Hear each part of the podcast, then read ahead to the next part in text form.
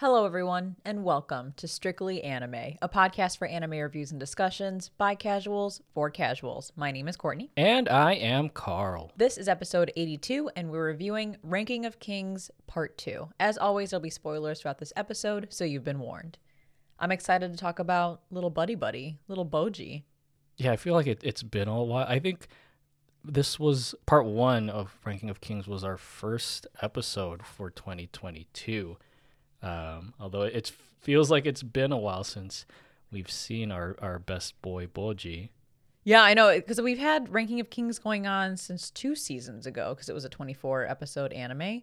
So yeah, it's it's one of those ones that feels a little bit longer, but it's 24 episodes seems pretty standard. Um, mm-hmm. If you're tuning into this part two review and you have not listened to our part one review, we highly recommend doing that. That's episode 68, Ranking of Kings Part One on Strictly Anime, and then coming back to this discussion. So that way you have full context around, you know, what we talked about in the first half and what we liked and, and didn't like. Spoiler alert, we love Bojji. mm-hmm. Best boy for 2022. I'm already locking it in. um, but before we get into the the nitty gritty of ranking of kings, what's been going on with us this week? I feel like it's been a pretty quiet week up until the the weekend. You actually just got back like an hour ago from an event. Yes, um, I. You can probably tell by my voice I'm I'm a little bit exhausted, but I do have a cup of coffee here to energize me for our ranking of kings talk. Uh, but yeah, I was uh, musical accompaniment, or I guess like background piano music for an event in the Chicago area called Ube Love. Um, it was at this local Filipino coffee shop in the in neighborhood of Portage Park, Valoria Coffee. Um, the event was put together by there was it's a, a clothing brand called Chicago for Keeps, as well as a a Filipino run bakery called Camellia Bakes, which coincidentally is my sister Camellia is the one who runs that business. Uh, so yeah, they asked me to provide like I guess you could call it like lounge piano music. Um, it was me and then a DJ and then a, a Filipino local Filipino hip hop artist who provided all the music. Uh, it was a fun event. Um, a lot of Filipino and ube inspired pastries. For those who don't know, ube is like a, a purple yam. It's a pretty common like ingredient that's used in Filipino delicacies. Uh, so lots of they had lots of purple stuff. yes, and, and, even the coffee they had a an ube latte, which was pretty good. And of course, Camellia Bakes makes a lot of ube macarons and, and pastries. Some of you might be familiar uh, with Camellia Bakes. Uh, we posted, I think for your your last your birthday last year, we posted a cake that she made on our Instagram. Yes, which uh, I surprised you with. It was a Cowboy Bebop themed cake, mm-hmm. all red on the outside, and I think it was ube on the inside. Yeah, so it left our our mouths pretty purple after eating the cake. uh, but yeah, the food was delicious. The coffee was great, um, and yeah, I, I played a mix of like uh, Filipino music. They call it OPM, original Pinoy music. Uh, I think I snuck in an anime song or two. Did you uh, play My Dress Up Darling? Because you were practicing like the last couple of nights um, for this event, and yeah, I mean, you were playing. You were playing Hunter Hunter. You were playing My Dress Up Darling. Which ones did you end up playing at the event? Um, I, I did not play Dress Up Darling. Oh, um, I I think no Kyun Kyun Kyun. No, I didn't think it was right for this crowd, but I think I did like a a very melodic version of Departure from Hunter Hunter. Oh. I don't think anyone in the crowd caught it, uh, even though it, it was a mix of like millennials and like older like Filipino relatives who were out to support their their kids. Um, but I did get one compliment from uh, from a customer, I guess, uh, who complimented me on the cardigan I was wearing, and it was actually the Tanjiro cardigan that I purchased from Steady Hands. I think we talked about this. Actually, we talked about this in one of our pre-shows for our patrons. Um, so I, it came in last week or so, and yeah, I decided to wear it because I thought it was pretty trendy. and you got a compliment on it. There you go. Yeah. That's what makes it all worth it. I wish I was there. Um, for anyone who's wondering, I had a, a prior engagement, so I couldn't be there, but um, I wish I was. That would have been fun. So next time you play piano at an event, I'll be there so that I can get you to play more anime music. yeah, I'll sneak in more as I learn more OPs and EDs from our favorite anime. Well, on my end, my lazy ass has been uh, playing a lot of video games the last few days, um, specifically Lost Judgment, which you got me as a gift. And I've been wanting it for a while since they announced it. Um, I've been wanting Lost Judgment on PS5. And I love it. Before that, I was playing Triangle Strategy. I did finish that. That was a lot of fun. The gameplay is fucking addictive. I'm gonna. It's gonna be one that I pick up again. Um, you know, down the road when I need to kill time or if I'm traveling because I love the the battle style, but Lost Judgment is so much fun and I don't understand why I've never played a Yakuza game before. For anyone who's not familiar with Lost Judgment, I think it's like in the Yakuza universe made by the same people who make those games. Sega. Yeah. Right. And um, it stars Takuya Kimura. He's the main character.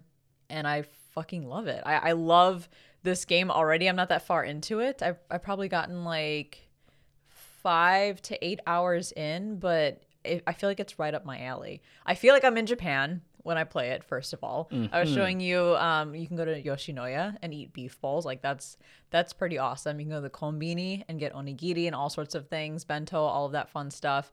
Um, I find the story to be interesting. The the uh, the game mechanics are, are, again right up my alley, and a lot of the trophies are kind of like geared towards completionists like myself and being a completionist, I also love to platinum every game that I play. So mm-hmm. this is one mm-hmm. I could see myself um, getting platinum, getting the platinum trophy for. Um, but yeah, I'm enjoying it. Thank you for buying it for me. You are most welcome. I, I haven't played any Yakuza game either, uh, but so because while I was at the the event this this morning, uh, you were sending snaps to our Confam Snapchat group, and I saw one that had sh- shown like the Yoshinoya menu options, and I thought you were playing Triangle Strategy still, so I was very confused why it was mentioning Yoshinoya. But then I realized, oh, you're you're probably playing Lost Judgment. Yeah, uh, Triangle Strategy would not have a Yoshinoya yeah, in it. it's like a unless the Yoshinoya was isekai or something. Uh, but yeah, when I went home, you were we were still in the midst of playing it, and you were showing me around the the prefecture that this game takes place in, and yet it, it did bring back memories of of being in in Tokyo. Uh, and I know this isn't like a a GTA game, but I, I, I am surprised like they didn't include common elements in open world games like like stealing cars. Although I think the well, he's a the, detective. Yeah, the protagonist. So. well, you know, he's like, I, I, need your car for this case. Um, There's a skateboard apparently. Yeah. but I, I guess it's because you know uh, in Japan, most people just either walk or use the train. There's not much use for like uh, automobiles. Yeah.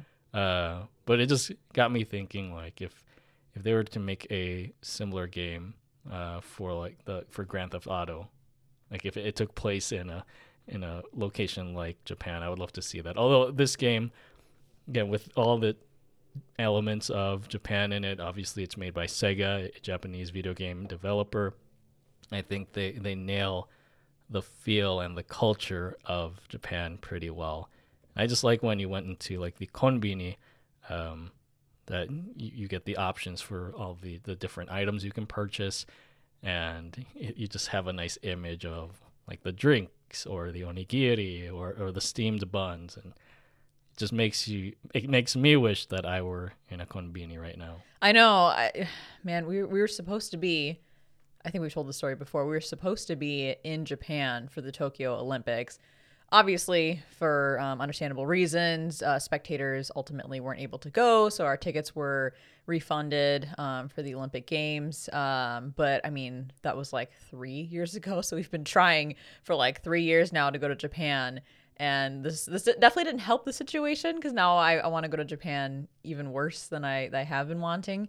Um, but yeah, again, like this is this is a game that I'm I'm definitely gonna platinum. I'm one thing I'm frustrated by though, and I know this is common in a lot of games, but I hate it because I don't ever replay video games. The only way to get the platinum trophy is to play it on New Game Plus, like play a second full run through of the main story on New Game Plus or Legendary mode. I'm like, fuck, I'm not gonna do that. I'm gonna get every other trophy and then I'm not gonna replay the main story again because mm-hmm. I don't want to do that, but I'm gonna have to. Otherwise, I don't get the platinum. Yeah, I'm not really fond of New Game Plus.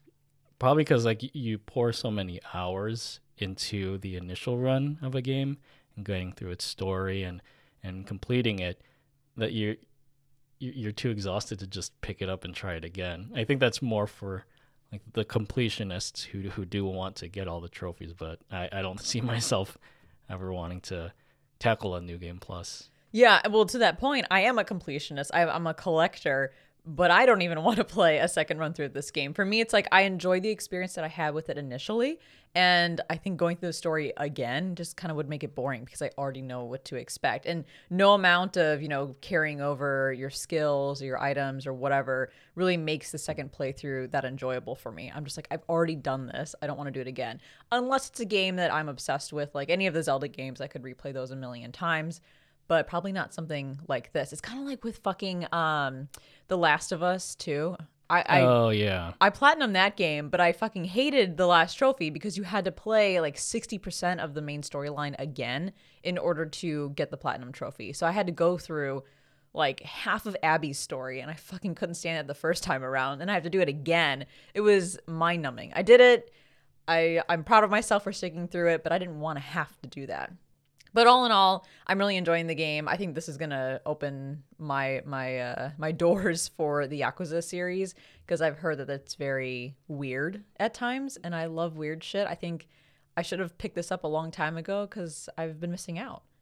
Yeah, I think uh, Matt from Otaku Melancholy podcast, he always tweets out like at least once a week, like this is a reminder to to play Yakuza or something. I know, I see that too, and I was always wondering like, what's I? It looks fun, but what about it is like really appealing? Well, if this is a taste of what it's like to play Yakuza, now I get it. I'm so excited. So I'll, I don't know. I guess I'll keep everyone posted on how Lost Judgment is going, and we'll see if it if it uh cements me as a, a p- potential Yakuza fan.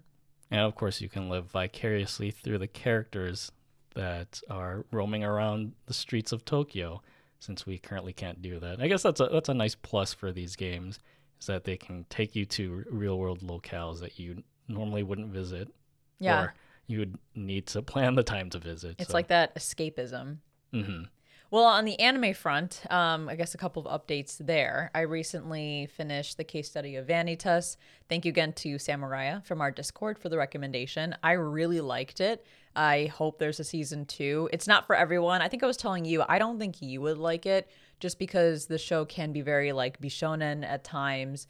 Um, it does get a little spicy at times. It is like things are very romanticized. Well, I like things spicy sometimes. but this is like I, I feel like there's elements that just wouldn't appeal to you. Um, it does take place in Paris, so as you can imagine, like there's a lot of fashion elements, um, like dessert culture, all that fun stuff. But I thought the story overall was a lot of fun. I really enjoyed the characters, especially Noe. I love Noe. He's a great character.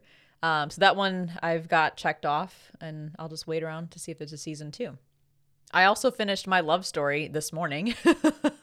I've seen that one around forever. Um, I think most people probably know my love story.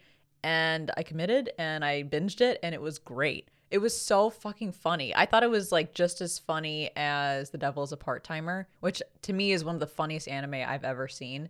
But it's like different because it's a rom com versus like a reverse isekai story. But I enjoyed it. I showed you a couple of clips from it. I think it was just stupid fun. Um, oh, this is the guy that looks like Sugar Rush from My Hero. Yes. I was like, what's my love story? And then I, I, I made the connection. yeah. so yeah, I enjoyed it. I thought it was a lot of fun. I thought that every single episode was engaging. I get why it seems to be like a somewhat of a classic and people still talk about it. And there was nothing else. There's no OVA. There's no season two. So you just have the 24 episodes and you move on. And I I loved it. It was great. Um, I also started Guilty Crown, which I've heard a lot about. It's okay so far. I'm a few episodes in, still kind of waiting to get fully hooked into it, but uh, the premise seems interesting. And then we've got Platinum End, which keeps lingering on our list. We have like Mm. barely made a dent on Platinum End. I think we're nine episodes in. And the last time we talked about it, I think we were probably about eight or nine episodes in. Yeah, it's I don't know. That show's gonna take us an eternity to finish just because it's not engaging. Um, I, I'm contemplating whether or not to drop it, but I, I like now I'm. I feel like I don't want to drop all these anime that we've picked up. Like I want to complete them through the end, even though that's kind of you have to do some really, really good time management with that. yeah. Well, there is always the option to put it on hold. That's basically the same thing as dropping. I it. know it's just dropping it temporarily. Yeah. we'll see. It's it's on there. We slowly chip away at it, um, but it's not getting any better. So it's going to be a bit of a task. We also have officially started Bleach. We have Well, okay, it's on our watch list. We still have to watch the first episode, but I'm counting it. I'm counting it as like we're technically watching it because we are. We're gonna watch. We'll probably watch the first episode in like a day or two and like officially kick off our Bleach watch. So 366 episodes. Here we go. an episode a day for like a whole year. Yeah. do that. I did try to get into Bleach back in the day when it was, um, you know, at its peak, at its prime. I probably got, I don't know, like less than 10 episodes in and ultimately dropped it. I know my sister was a big fan of it. Our friends are, you know, fans of it. And I figure with the newest season coming up later this year, why not start it now? We, we're definitely not going to finish 366 episodes in time for season two, but I at least want to get a sense of what's going on so that, you know, hopefully not too long after season two concludes, we can at least pick that up. That's just mind blowing that 360 plus episodes and they consider that consider that a, a season one. And That's how it was back in the day, yeah. So like, season two comes out 10 plus years later. this is mind blowing to me. I know now with anime, I feel like at least on Mal, they'll split it up not only based on like seasons, like like short twelve episode seasons. They'll even break it up on cours, part one and part two, like eighty six, part one and two. Technically, I think that's all one season. It's just two cours, and then Mal split it up. Same with Stone Ocean. Uh, I don't know. This is a very interesting shift that we're seeing here. But yes, we are officially kicking off Bleach. We'll, we'll keep you guys updated on how it goes. Um, this is going to be a, a long haul for sure. But um, with our recent wrap up of Hunter Hunter, hint, hint, um, we decided to pick up another big shonen, and Bleach was the choice. Yeah. And I do recall watching the first episode many times uh, when I was in high school because I had the, the the DVD of the first like four or five episodes. And Wait, there's a DVD with only five episodes on it? you know, like they would come out in volumes. Oh my so- god, how many how many I don't know. DVDs are there that if there's 366 episodes, that's like okay, I'm not going to do the math, but that's a lot of DVDs for one show. Yeah, and so I just had the one, and um, I I I I liked the first five episodes, but I just never got around to finishing finishing the volumes. well, and- you'd probably have to spend a fortune to yeah, get the rest so of the thankfully, episodes. yeah, thankfully there, there's streaming services now, so I don't have to worry about um, pinching pennies. pinching pennies. um, yeah, I, I watched that first episode numerous times. So I, I kind of remember the scenes that play out, and I think I watched it in both sub and dub. Although I think for this run through, we're gonna stick with doing it subbed. Yeah, I mean, uh, like I said, I started it back in the day. I watched it dub because everyone did. I think Johnny Young Bosch does Ichigo's voice. Um, Mm-hmm. but I'm not married to it. Our our rule is always, you know, if we ha- have like a strong connection to the dub, like we do with Bebop, right, or with Trigun, or um, I don't know, Samurai Champloo, then we'll watch it dubbed. But if we don't have a strong connection either way, then we'll usually go with sub. Plus, that'll be nice when season two comes out because we can we'll have consistency in the voice acting, assuming they bring everyone back. Any other anime on on your end that you're watching, started, finished? Um, I finished Akebi's sailor uniform. oh yeah, what did That you think was- about that? Um, I know you had dropped it, I but did. uh, I just wanted to continue with it. It's a it's a feel good anime uh, for anyone who really likes those feel goods. That there's really no drama in it, um, and it just everything's so happy go lucky, hunky dory. but I think that's why I didn't particularly enjoy it so much, um, because Akebi, who is the the main character, this this girl who attends like a, a boarding school and is known for her unique school uniform. Uh, she treats school like it's the best thing ever every single day. and like the reality is like you're going to have ups and downs with your your primary education. Uh, so I wasn't too fond of like her idealizing these things and just everything in that show was so pleasant. And again, if, if for people who are into that, that I think this show is for you. It, it's just that for me personally, I would have wanted more out of it. But I finished it. The The last episode was pretty good because it does involve uh, something musical, and I I do love well, like I gravitate towards those things whenever I see them in a show. Um, other than that, it was okay. I think I gave it a a seven on Mal because uh, I I still had to commend uh, Cloverworks for the phenomenal job they did with the animation on the show. Yeah, I got two episodes in, and I knew it was going to be in like the seven to eight range in terms of like a, a, you know solid Mal score. But I couldn't get past two episodes because I have a hard time getting into anime that don't have an ultimate goal or something that we're working towards. And the show didn't seem like there was anything fucking going on. The premise that I read on Mal was like this girl wants to wear a sailor uniform for and make friends at school. She, mm-hmm. I mean, spoiler alert, but it's not really a spoiler. She does that in the first episodes. Then I'm like, okay, now what? And she does that every episode. Oh god! So. and you're right. They, she like this anime very much idealizes the world and like even the small things. And I get it. And I think if if I if there was an end goal, I could probably stick with this and and you know watch this fluff and enjoy just kind of like the ther- the therapeutic elements of a show like this because I think it's cute girls doing cute things in the most basic form, like the the the purest form. This is mm-hmm. the true like cute girls doing cute things.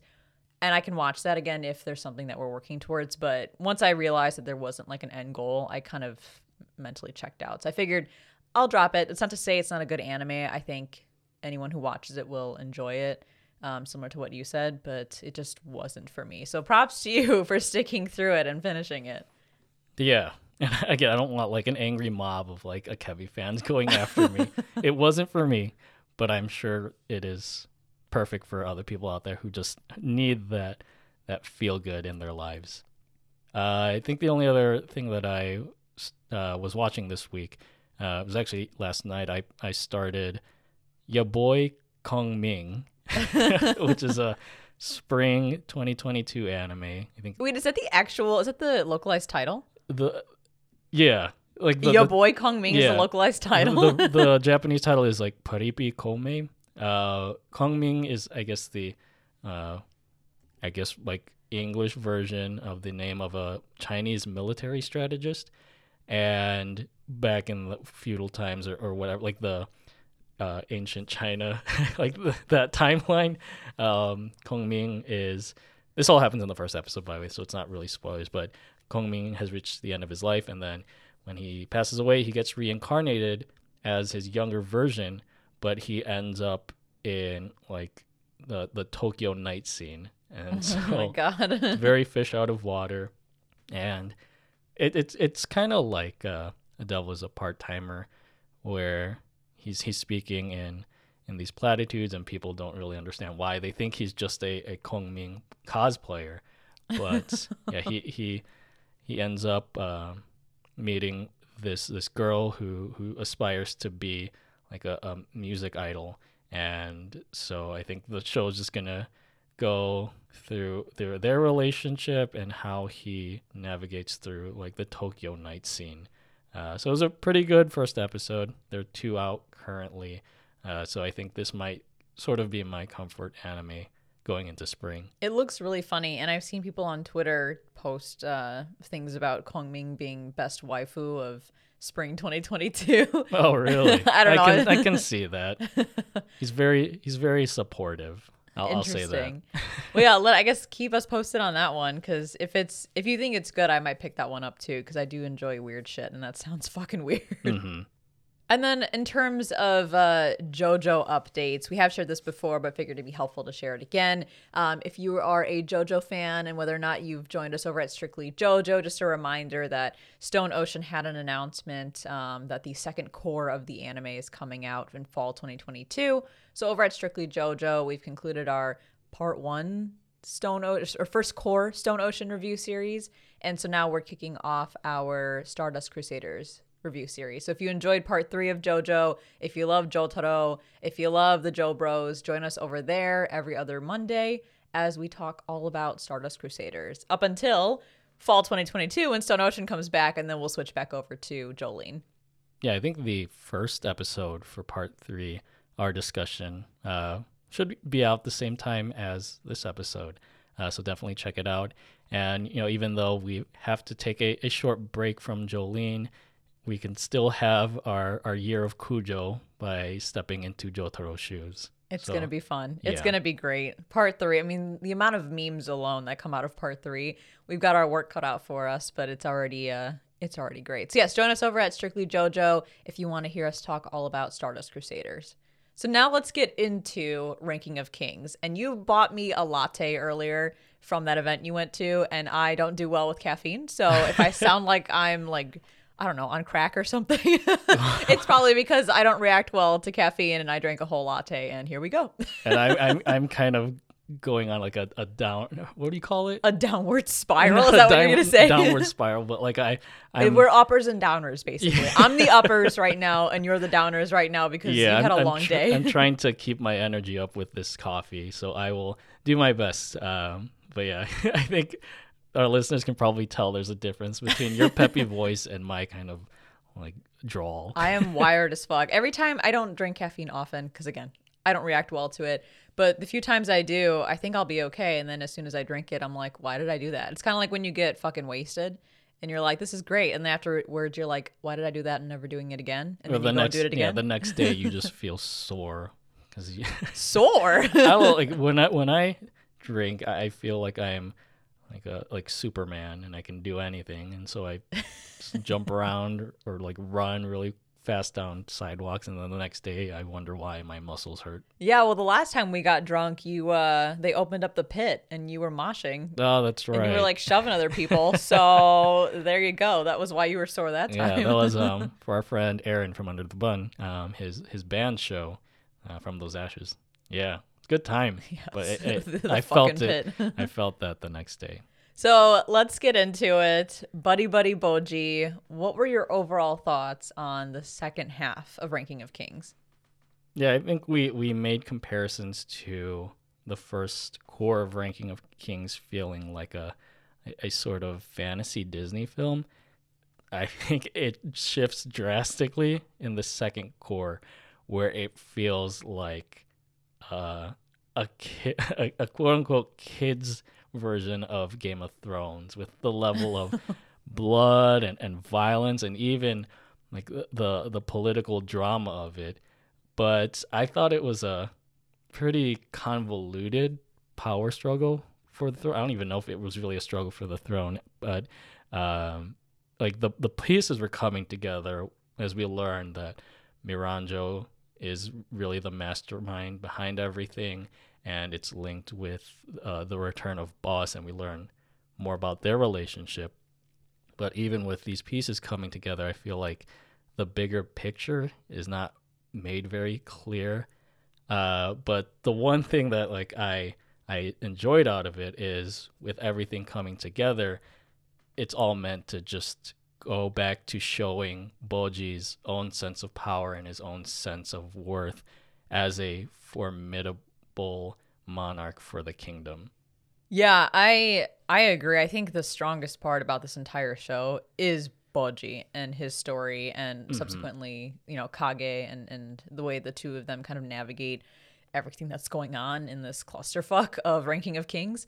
Um, I would say the other storylines are interesting. Um, I think the downside of the second half, if you're really like a hardcore Bojji fan, is that Bojji takes a little bit of a back seat so that we can get more context around King Bosse and Miranju, Miranjo, Miranjo. and uh, that whole thing. Um, but I, I still enjoyed the second half a lot. I, I would say I enjoyed the first half more just because it did focus more on Bojji and had more of this this sense of wonder to it um, and adventure. The second half did feel a little more Game of Thrones y, a little more like a political drama, but it wasn't bad by any means. I just I think I I resonated more with the first half. I think ultimately the biggest issue with the second half is pacing and the timing in which in, critical information is introduced around backstories and about motives and things like that. That's where it certainly falls short. Um, and it actually kind of made some episodes feel a little bit frustrating. And I'll certainly talk through all of that as we go episode by episode. But just kind of upfront, I feel like that's where uh, things fell a little bit flat. But overall, I, I love the second half. I love the show. I thought it was great. Um, and I, I think that Bojji is just such a fun, endearing, great character that's very unique um, and overcomes obstacles in such a different way than what's expected in most shonen anime. Yeah, I would say like the first cour is kind of like the the training arc for Bojji. And Yeah. then, like here with him taking the back seat, it it like you said, it does feel like Game of Thrones where it's you have all of these different characters and, and allegiances, but then they all start coming together and uniting under one cause, which is against uh, Miranjo's plans and, and the resurrected Bosse's plans. But I think the way that the back to your point about the second cour revealing critical information, especially with Miranjo's backstory, I think that's a, a primary focus of this is it just feels so jumbled and I, I still can't put a pic or like a a clear timeline of how she went from like point A to point B. Yeah. I know like point B, like the final thing is her having Bosse return, um, so he can achieve his goal of, of being like the strongest man in the world. Uh, but like even with trying to clear that, I think we have some qualms too about Miranjo herself and how her story ends up. She's a very divisive character. hmm Very divisive. Like at the end of this the show or uh, the season, I don't know. At the end of the second cour, you either are okay with Miranjo or you fucking hate her. I feel like that it's very split. Um, and we'll, I guess we'll talk about you know when we get there how we feel about her. Um, but let's let's jump into it because I, I do want to I want to like go into more detail around the specific moments in each episode where these pieces sort of fell flat again around pacing and to your point around when information is revealed.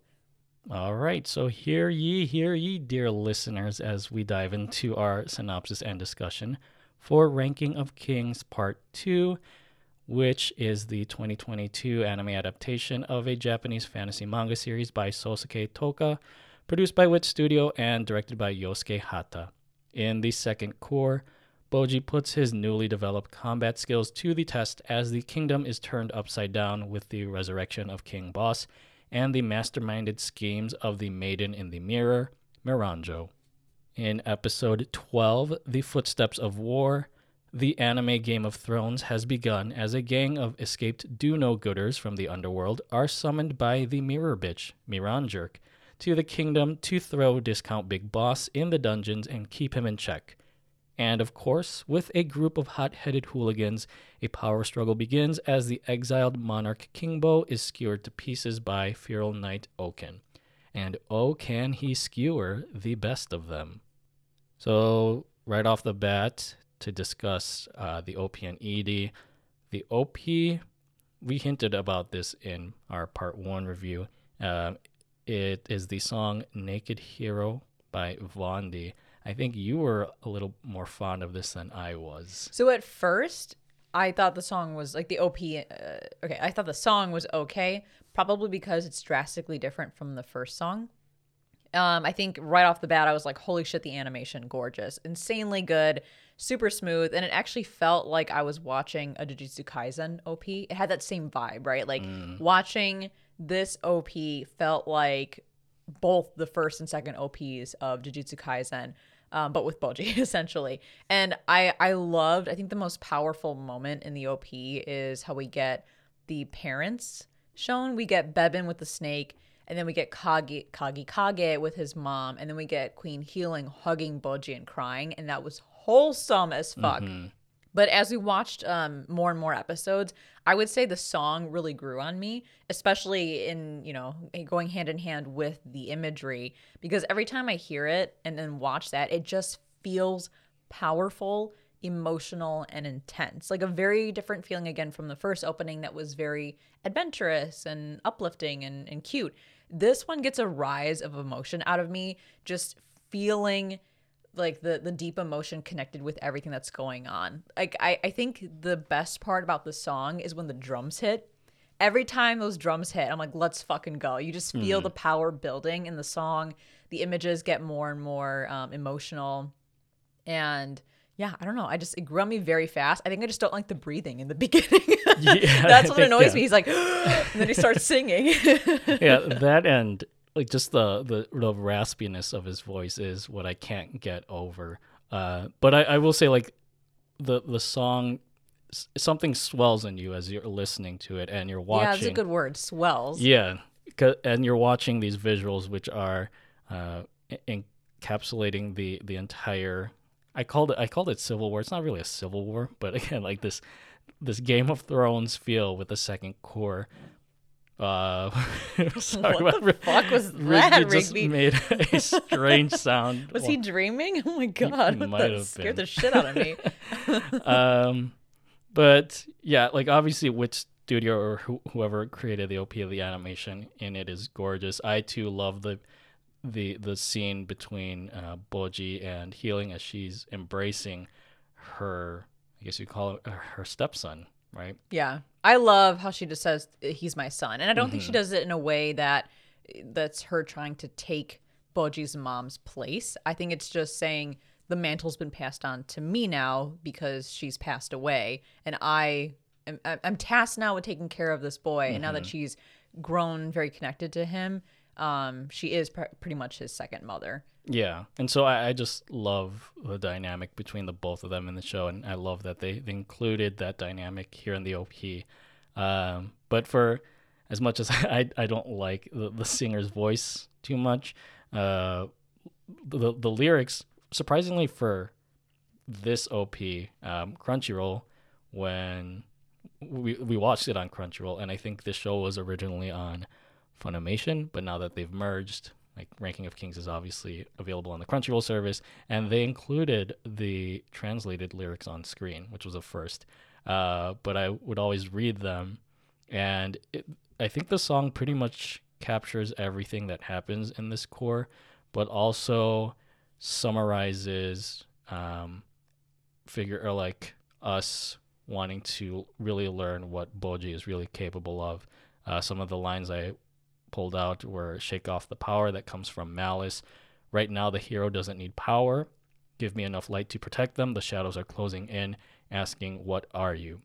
And this always, or this goes back to what I said in our part one discussion is how ranking of kings all i feel like it, it revolves around the theme of perception especially how with like the, the ranking of kings that's used as a sort of barometer in figuring out whether or not Bojji is fit for the throne but this song is kind of saying like right now the hero doesn't need power like there are other ways for Bojji to emulate what he's capable of and what he he can do so that's one thing that I do appreciate from the song is are those like lyrical connections to the theme. And the ED, which is called Flare by milet. Uh, I'm familiar with milet. I don't know if it's milet, eh, potato potato, because she had done the ED, one of the EDs for Vinland Saga.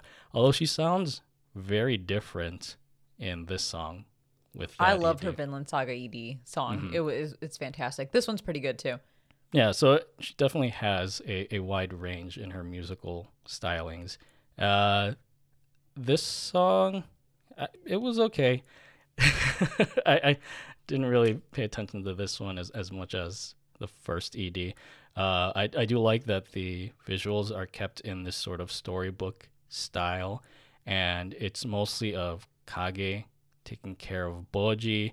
Uh, I love the part where he he chases after the paper crown that he made for Bojji, uh, and it just shows how devoted this this blob is to to our our best boy, and that's even highlighted in the song, um, kind of showing how much uh, Kage really believes in Bojji and is there for him.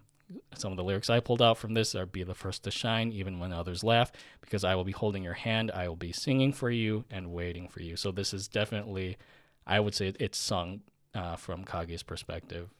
Yeah, I, I I like this ED. Um, nothing really blew me away about it, but I I agree. I think the the storybook sort of like stop motion look to it is appropriate. Um, it's stylized. The song had this hopeful, inspiring feel to it. The end part where Kage crowns Bojji is really really cute. Um, just seeing, I, I forgot multiple times that that crown is made of like fabric or something, and that Kage made it for him. Mm-hmm. Uh, but I do like that they kind of acknowledged that once more in the last episode. But yeah, it's it was it was nice. I don't have much to say about it, but it was good. In terms of the actual episode, we got a six minute recap, which was unnecessary, but okay. like I just I don't like recaps. I just don't think they're necessary in Which- the streaming age. It's weird because I think the second cour picked up right after the end of the first cour. Yeah, So it was like like, oh maybe a week or two if there even Yeah. was a delay. I can't remember, but yeah, six minute recap. Like okay, I guess that's fine. Um, really, the only thing that stood out to me about this episode was Despa's fat horse, which was Oh, yeah, so funny. Like he is committed to that horse and will ride it to the kingdom even if it makes him late. And you know what? As a pet owner, I get it. Like I understand. I think uh, his steed was called White King, but it yeah, got fat. yeah, I mean, it's been a while since Despa has gone out in the battlefield, um, so I like that comedic touch as well. Um, I think the only other thing with this episode is we we get the the bandits, the six bandits, which I think in at the end of the first cour we saw them surrounding King Bosse, who is now reincarnated through Daida. Uh, like I know there, there's King Bo and a lot of these other like forgettable bandits in the group. yeah, I don't remember any of their names except Yeah. for Ouken. And then there's Gigan, which we'll get into later. Oh, right, that guy too. Yeah. Uh, so the only other one I could pick out is I think his name was Zelku, which he kept. He reminded me of like the live action Mario from the Mario Brothers, the really old Mario Brothers movie. Oh God.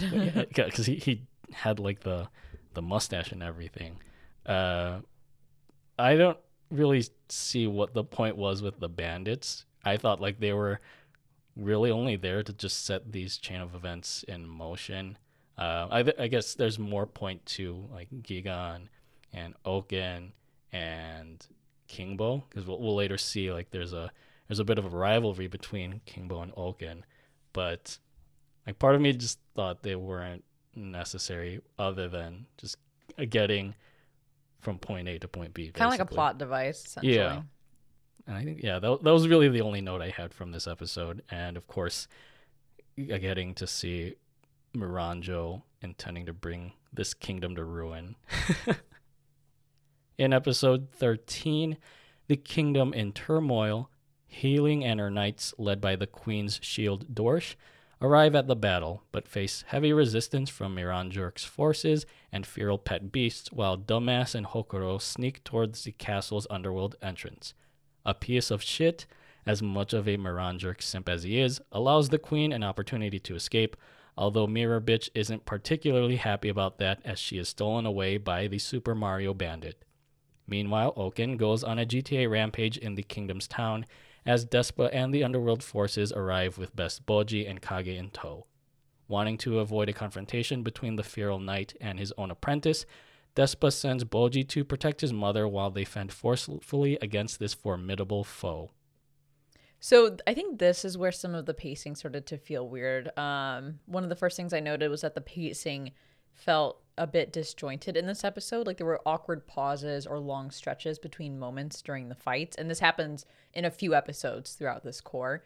Um, we also get kind of like like a pseudo information dump where there's a lot of little hints um, or puzzle pieces being dropped. Like for example, we find out that we get more of a sense that Miranjo seems like obsessed with King Bosse.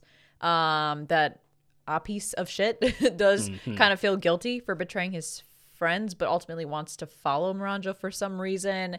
Yeah, why Um, is that? I think it's because Is she he, like, helped him gain strength. Okay, so yeah. it's like he he feels indebted to her. Yeah, essentially, Okay. because he was a, a piece of shit warrior before. Um, so now he's strong because of her guidance or whatever. Um, what else? We get the the hint, or I guess the uh, confirmation that Miranjo killed Bojji's mom, and that giants can only have one child, which does play a key part into you know why Daida was born. Um, and then just one of the big questions I have, and I may have brought this up in the first part, but like physically speaking, how did Bosse and Hiling have a child? How do they conceive a child, a, a regular sized Whoa. human with a giant? I'm just gonna pose that question, but I don't need answers. I just, you know, just, that's a question that's out there. But we don't need to talk about it, you know. Let everyone just stew in that one. that reminds me of this grotesque uh, Where's sexual going? joke in Family Guy Oh, uh, involving Quagmire and one of his uh, like one night stands. I don't know if you, maybe it's a different character. I, I won't get into it. Just just imagining uh, what that looks like. I mean, I'm sure when they wrote this story, people were going to be questioning like the physical aspects of this relationship. like how how can you not, right? Um but yeah, anyway, so that's something that's still out there. Ultimately though, the every moment I get of Hiling throughout the show is just great. Particularly this episode. I I love her. I think she's a great classic tsundere character with a heart of gold. Um, here in this episode, she stands up to the challenge of taking down Bosse, rescuing Daida, and then also, you know, refuses to abandon. Is it Dorsh or Dorshi? Because I know in the Japanese pronunci- pronunciation they say Dorshi, but is it Oh. actually Dorsh? I pronounce it Dorsh. Um, Douche. I know. he's that's not a douche. That's He's why I say Dorshi because it sounds so much like douche.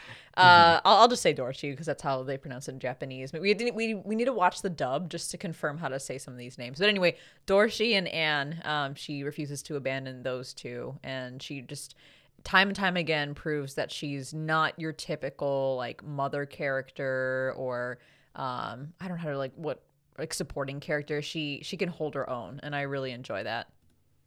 Yeah, to to make more comparisons of this show to Game of Thrones, I thought originally that Hiling was going to be like the the Cersei Lannister of this show.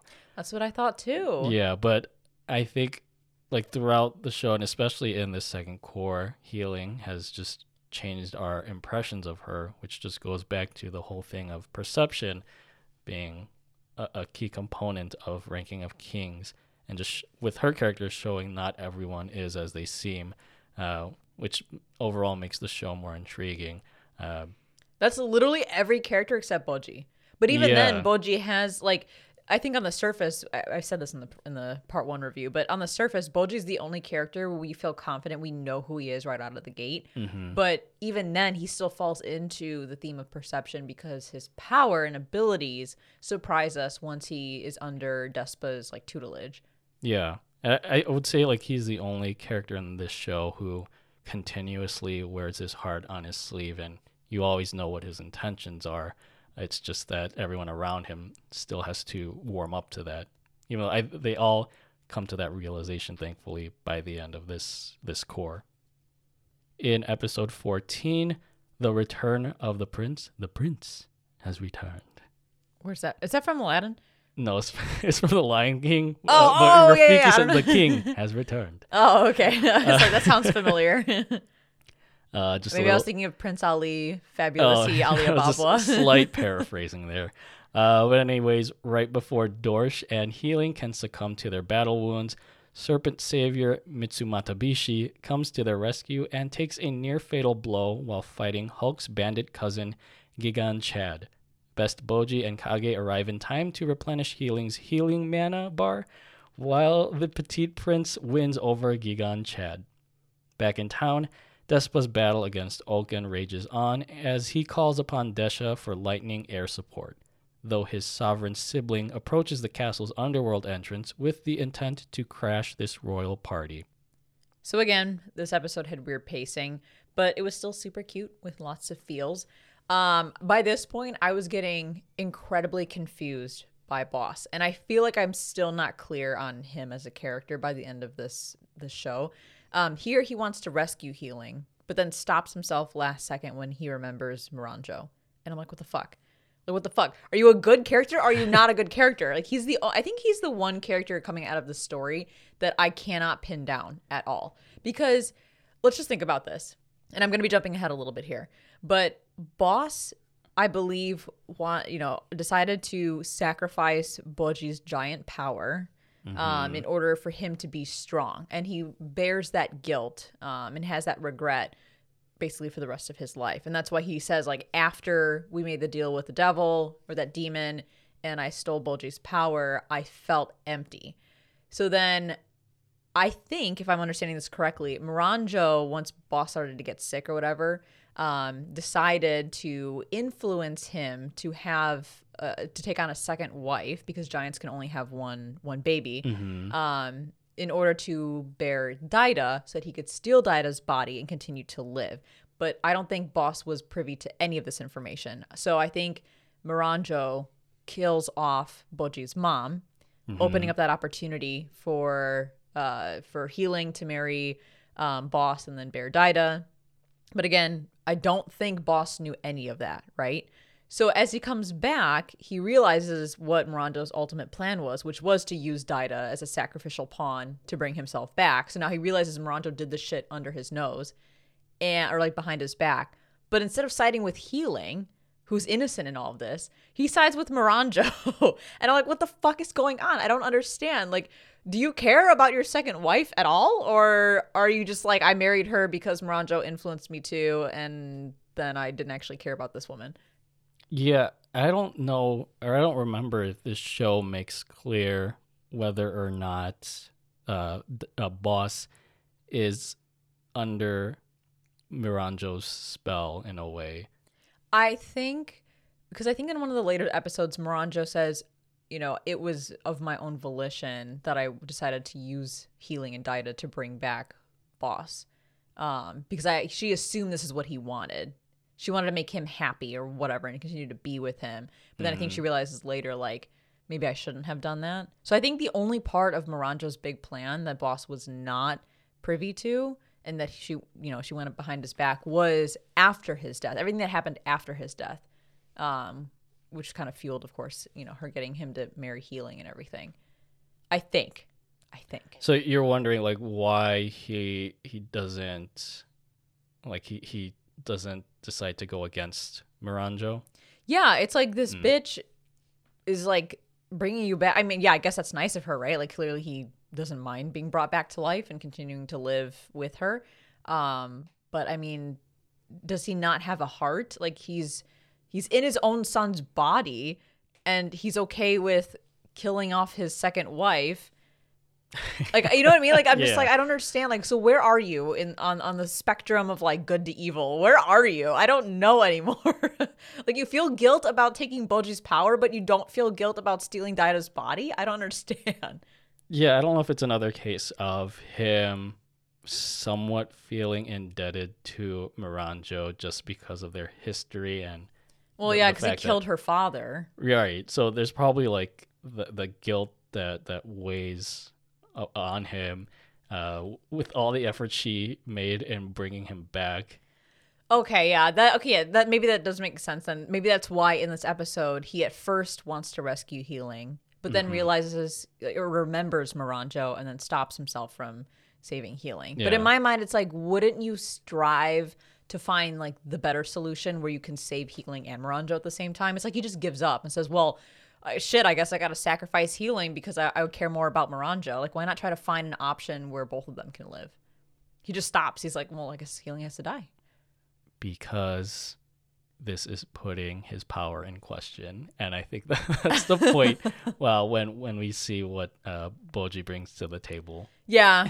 Yeah. Like don't know. what what sort of responsibilities a, a king needs to undertake Yeah. but here he's like you know what, I'm fucked anyway. I'm just gonna take this path. I kind of feel bad for Daida. Like I don't think Bosse cares about his second son as nearly as much as he cares about Bojji. I mean, he he was there just to become a vessel. Like that's his whole purpose. right? Yeah. um, but with the the rest of the episode, uh, Bojji hugging Hiling and them having this really cute reunion was incredibly precious. I love Hiling so much. Um, we get backstory around Bojji trying his best to help stop that fire, um, only to be put down by Daida. So we see, you know, like Daida didn't always treat Bojji in a good light, you know, like most people did. Um, we also get explanation. Uh, I think this is the most important thing. We get explanation on Bojji's ability from Despa that he he gained through Despa's tutelage, um, where he can cut through the spaces in between molecules to break stuff or defeat enemies. And I fucking love this concept.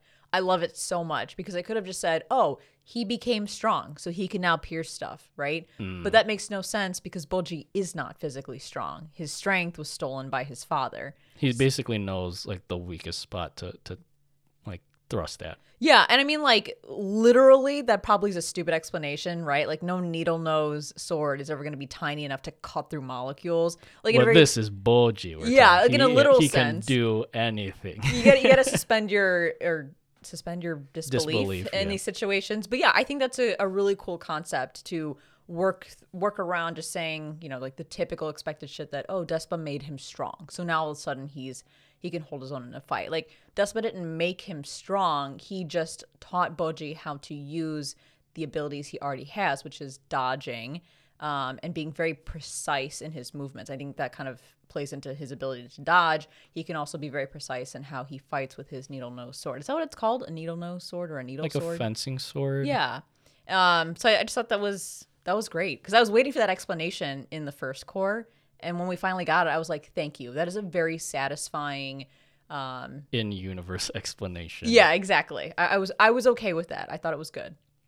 I was just glad to see Bojji in action. I think he was pretty absent for the first what are, how, how many episodes have we gone through two or three um, but here we see him with his his powerful fencing sword uh, taking care of business Yeah. uh, the other thing I, I love with this episode is kind of similar with the situation before uh, with the serpent uh, Mitsumata. You you see Bojji visibly upset at the, the fallen beasts that were originally attacking the group, uh, and Hiling takes notice of this.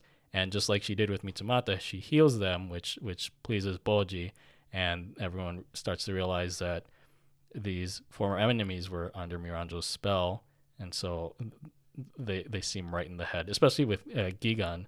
Um, and I think that shows the quality of Bojji, where he has this respect and, and care for living things, uh, because I think it boils down to these beasts who were under Miranjo's control were misunderstood, and that's kind of reflected in how Bojji is perceived by by these characters and by by the kingdom. So I think there's a little bit of empathy there with Bojji, and I, I think that's one definite strength in probably trying to assess what his true ranking is among the kings is um, his his his empathy in that sense.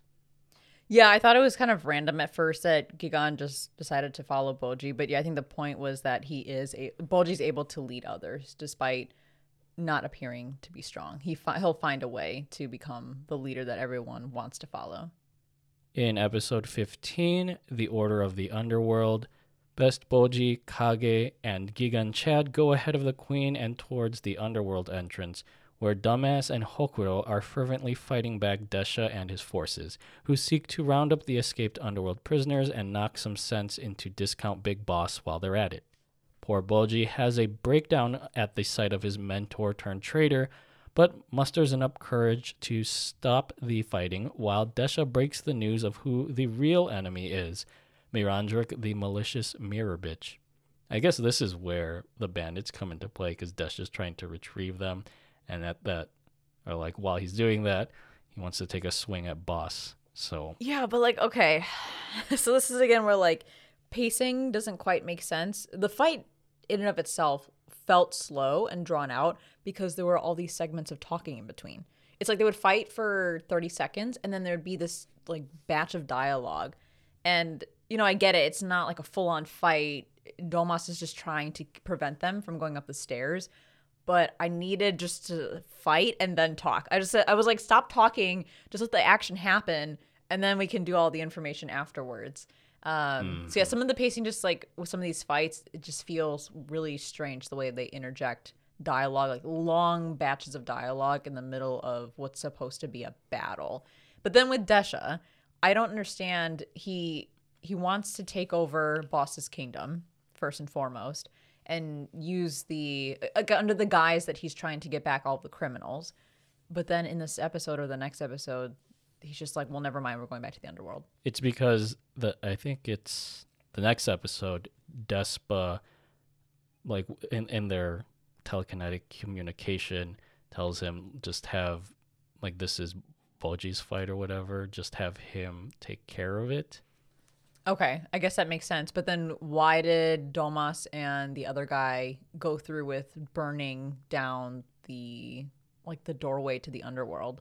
if they had Desha's agreement, why burn down the doorway? Don't you even need to get the criminals back there anyway? Yeah, this is again where the the the the puzzle pieces are in place, but the, the picture isn't very clear. Yeah, they know. just wanted to just seal that for good, so something like this doesn't happen again. And then Desha also reveals that he wants to make Miranjo pay with her life. Why? Did we get clarity on why Desha doesn't like Miranjo? Um, because Desha's whole thing, him and Despa, their whole story is about Ouken, and Ouken fell. Like they, the three of them wanted to defeat their father. Well, they defeated him, and then Ouken fell under the curse of immortality. So, like, what is Desha's connection with Miranjo? I don't. I don't think I caught that. Like, if they even explained it. Uh, I thought I took a note of it in an earlier, or maybe I didn't. Yeah, I don't know what the connection is with Miranjo. That wasn't like that's another thing that was just very muddled. Maybe uh, that's an open thread line for because I think there's a lot of open thread lines that we'll talk about um, that could play into a season two because I believe the manga is still serializing, publishing, right? Yeah, I think it's still ongoing. So maybe that they're just dropping that hint and then that'll come back later. But that was confusing. I just felt like to me, episode 15 and 16 almost didn't need to happen because Bosse tells Domas and the other guy go burn the the entryway to the underworld. Desha's coming. Well, Desha already came out of there, and they convinced him to go back in. Yet they still burn it down. So I'm like, what was the point? Because Desha went back anyway. you just you just needed to talk to him for two seconds, and then he went away. And then, um, well, I, I think they just still wanted to c- carry on with the mission, and I I think it, like I said earlier, to prevent something like this from happening again. Interesting. Well, I guess now Despa can't go see his brother. or like they Des, Despa just has to take the same route that he did with the Underworld Cap. Remember they they came in from a different op- like entrance. True. That fire pit that Bojji fell fell into. Maybe yeah. this is like the the direct route to Bosse's Kingdom. Yeah, like this was a shortcut that they didn't want to leave open. Maybe. Hmm. Okay. Well, I don't know. That's fine. and maybe a listener out there can can clarify what the connection is between uh, Desha and Miranjo. But not if it's a manga spoiler. If they oh, actually right. didn't explain it in the anime, then I guess we'll leave that as an open plot line. But I, I am worried that maybe I missed it in subsequent episodes. I'm not sure.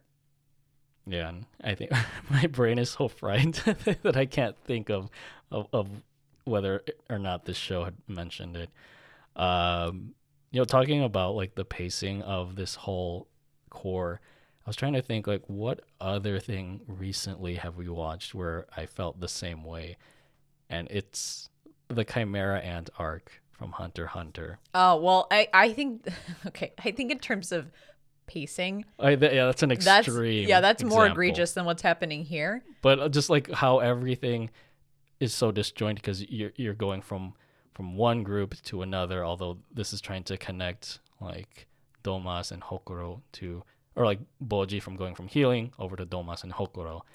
Uh, yeah, it was there's a lot going on still until all of these parties end up together in one place uh, in a couple more episodes. And I'm okay with that. I- I'm okay with having, you know, multiple parties doing different things all at once and kind of bouncing around between them. It's just like the pacing with each of each section.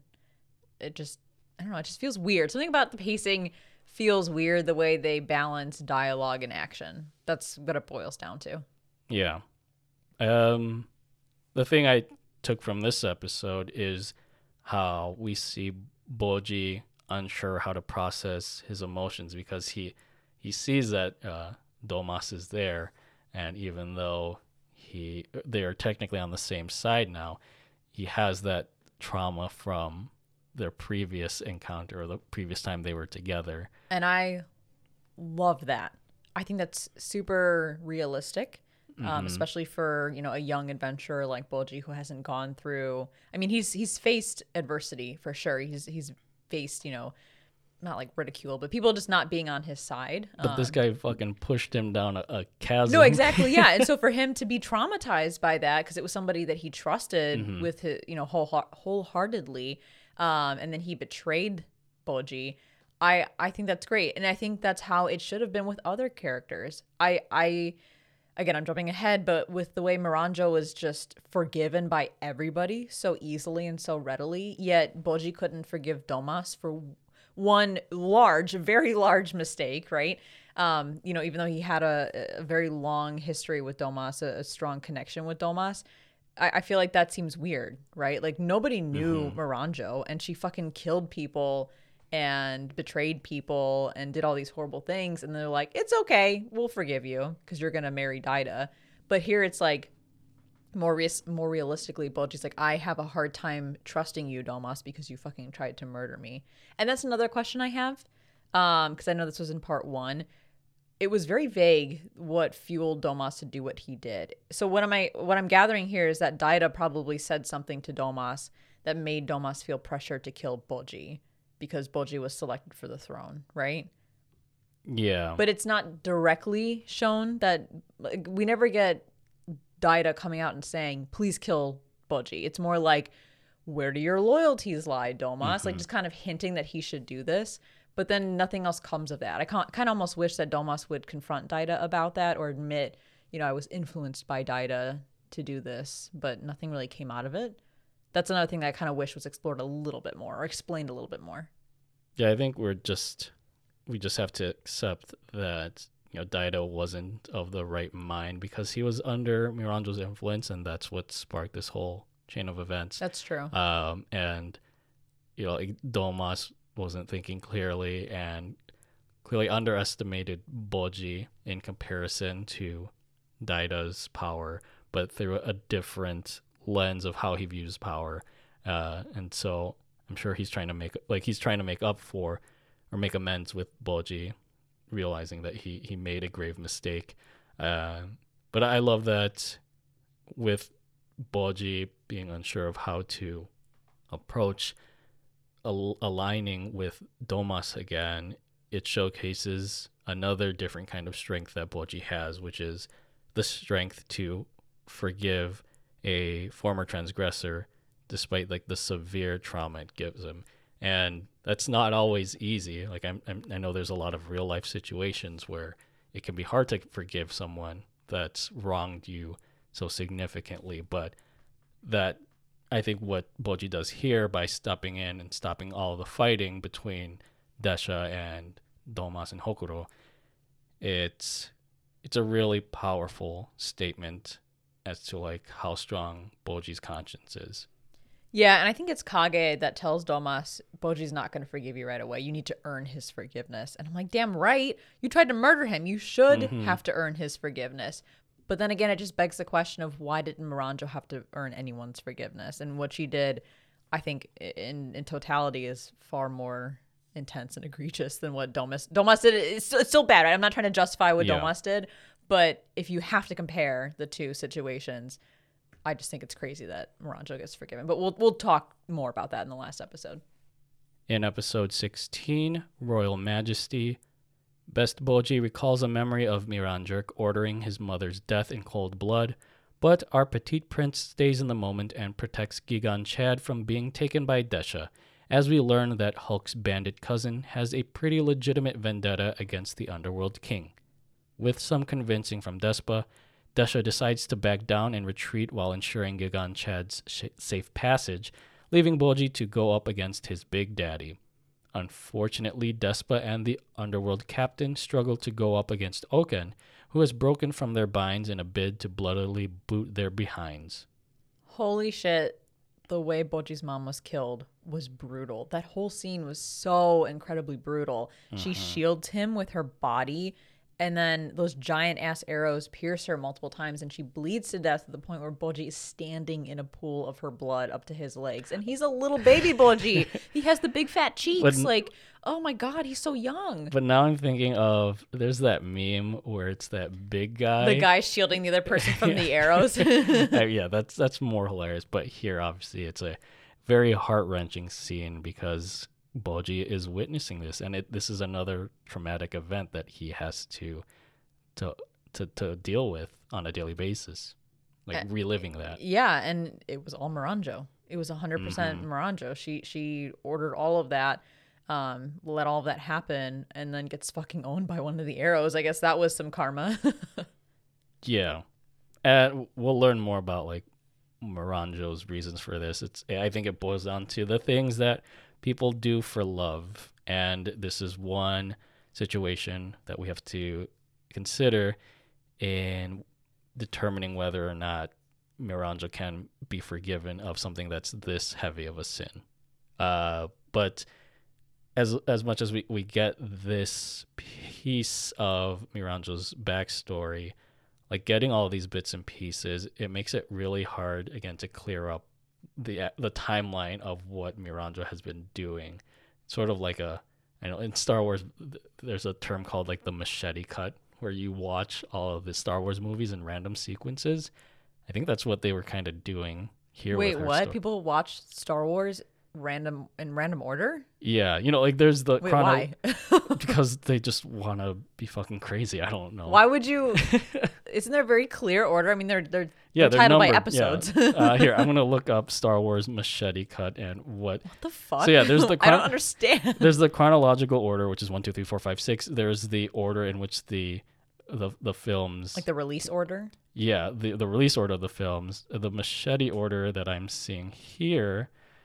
Uh, what is? I know we're we're, we're going off track. Um, I'll just read the first. It says you watch episode four, then episode five, then episode two, then episode three, then episode six, and I assume you go to episode one. But what does that achieve? Is there like a specific set of information that you get if you watch it that way? I Mm, to maybe me that it's- sounds like someone who's a diehard Star Wars fan that has watched the movie so many times they're bored of the watch order, so they had to make a random watch order just to keep things interesting. maybe it's the same concept of you're seeing certain things in flashbacks by watching it in this order so that it gives context to certain things in whatever the next movie is you're watching because here with episode 3 revenge of the sith that focuses on the rise of darth vader and then you have episode 6 return of the jedi which kind of completes darth vader's arc in a way that's just Oh, what I'm saying. But then why would you uh, like go back to episode one? Anyways, my point with this is uh Miranjo's story is just all over the place and it's hard to get a gauge of whether or not we need to feel uh empathetic or like sympathetic towards her reasons for bringing Bosse back uh especially if if this is one of the first uh, pieces of memory that we were given about Miranjo. Obviously, we're going to antagonize her more, but what can you make of it? In episode 17, The Curse of Immortality, after we learn about Ouken's family ties with Desha and Despa and the source of his immortality and insanity, Best Bojji and Kage run into a piece of shit back on the surface, who has a change of heart and switches loyalty to the petite prince. Miranjurk is then left with summoning Ouken to save her seeing glass skin from her bandit kidnappers, though Bojji arrives in time to have the Super Mario Bandit spared and engages the Feral Knight himself in mortal combat. Or I guess in Ouken's case, immortal combat? okay, I think this kind of clears up the connection between Miranjo and Ouken. I think Miranjo's just basically using Ouken as one of her lackeys, and But that's enough for Desha to say she needs to die because she stole her, she stole his immortal brother. It, the way he mm. posed that in, that bit of information made it feel like there's a backstory with Miranjo, not so much like in current timeline he's pissed that she stole Ouken, which I get, like that's his brother, I understand that, but maybe it was just me misinterpreting the way he said it because I thought, oh, there must be history here. yeah, I think he was just he was probably just pissed that she was exploiting their brother, and and like I think Desha and Despa's ultimate goal here was to to kind or maybe it was like to use her uh, as the vessel for or with the devil to to bring back the bring back Ouken's sanity. Okay. So yeah, I think it like a soul for a soul, basically. Yeah, I could see that. We also, I mean, to that point, we also learn about Desha, Despa, and Ouken's like full backstory, and we find out that Desha isn't actually the villain. Which, again, no one in this show is what they seem. Yeah, and I wanted to clear up a previous goof uh, that I brought up in part one of our uh, ranking of kings review. Is that I think I assumed that Ouken, not or not Ouken, uh, that Desha and Bojji were both sons of King Bosse. I remember I brought that up in our last discussion. That's not the case here because the the the, the lore that we get here is that the uh, Desha, Despa, and Ouken were sons of Satun, who was the king of the underworld. Is it like a play on Satan? Oh, oh, Satan. It's like healing, right? healing. She's a healer. yeah, okay, that makes more sense. I thought it was like Saturn, and they just dropped the R. Maybe. I, But no, Satan makes sense because underworld and Satan. Uh, and yeah, he just wanted to have children to to to get the immortality from. I think he was told that the source of immortality was from bearing children. Yeah, and in terms of um I guess Ouken, the, the, focus of this episode is Bojji and Ouken's fight. And I th- this episode is when the pacing gets better, but what doesn't get better even after this episode is the the puzzle pieces of information and the way they're introduced. So pacing got better starting with episode 17. Um, but this fight was fantastic. We finally get to see Bojji in action, a full-fledged fight for Bojji where he's putting to use his natural agility, his dodging ability. Uh, he's immune to poison as a giant when that guy like burps in his face and puts all that poison in his face. Um, he can strike points with extreme precision using that needle sword of his. He lands multiple hits on Ouken. Granted, they aren't effective, um, while Ouken can't land a single hit on him because, again, of that dodging ability. But best of all, like Bojji has this big dick energy now that he kind of has, you know, more confidence after learning from Despa, where he's got this menacing aura that alerts his enemies to his confidence and his abilities. And this is where we see the payoff for Bojji's character development. And it's it's been a fun ride and now you kind of see like what he's been working towards uh the the fruit of his his labors basically. Yeah, it's fluid kid show combat animation. That's the note I took here of of all that. But um, yeah, you made the same points that uh, I was gonna mention. So And Miranjo during this fight tells Kage that Bojji keeps fighting Ouken out of overconfidence, but Kage knows Bojji the best, and he says it's not overconfidence. It's because Bojji knows that if he doesn't stop Ouken now, then more people will be killed.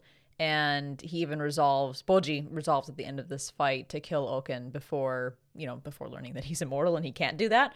Uh, but there's this running theme in this episode in particular about how someone ha- having someone that believes in you brings out the best in you, and that's literally Bojji and Kage's friendship. And I think that plants a seed in uh, Miranjo's mind where I think after Kage explains that Bojji, like, he, like he's this hype man and, and Bojji always just wants to save others. Miranjo, I believe she has a memory of her, her selfless mother. And I think that's where she has a turning, like she starts to have a turning point in her character, especially because she will later find out that she saves uh, Kage, Bojji, and Despa from from dying. Yeah. Yup. Does that fix things with Miranjo? No, Mm, but yeah. that's nice, I guess.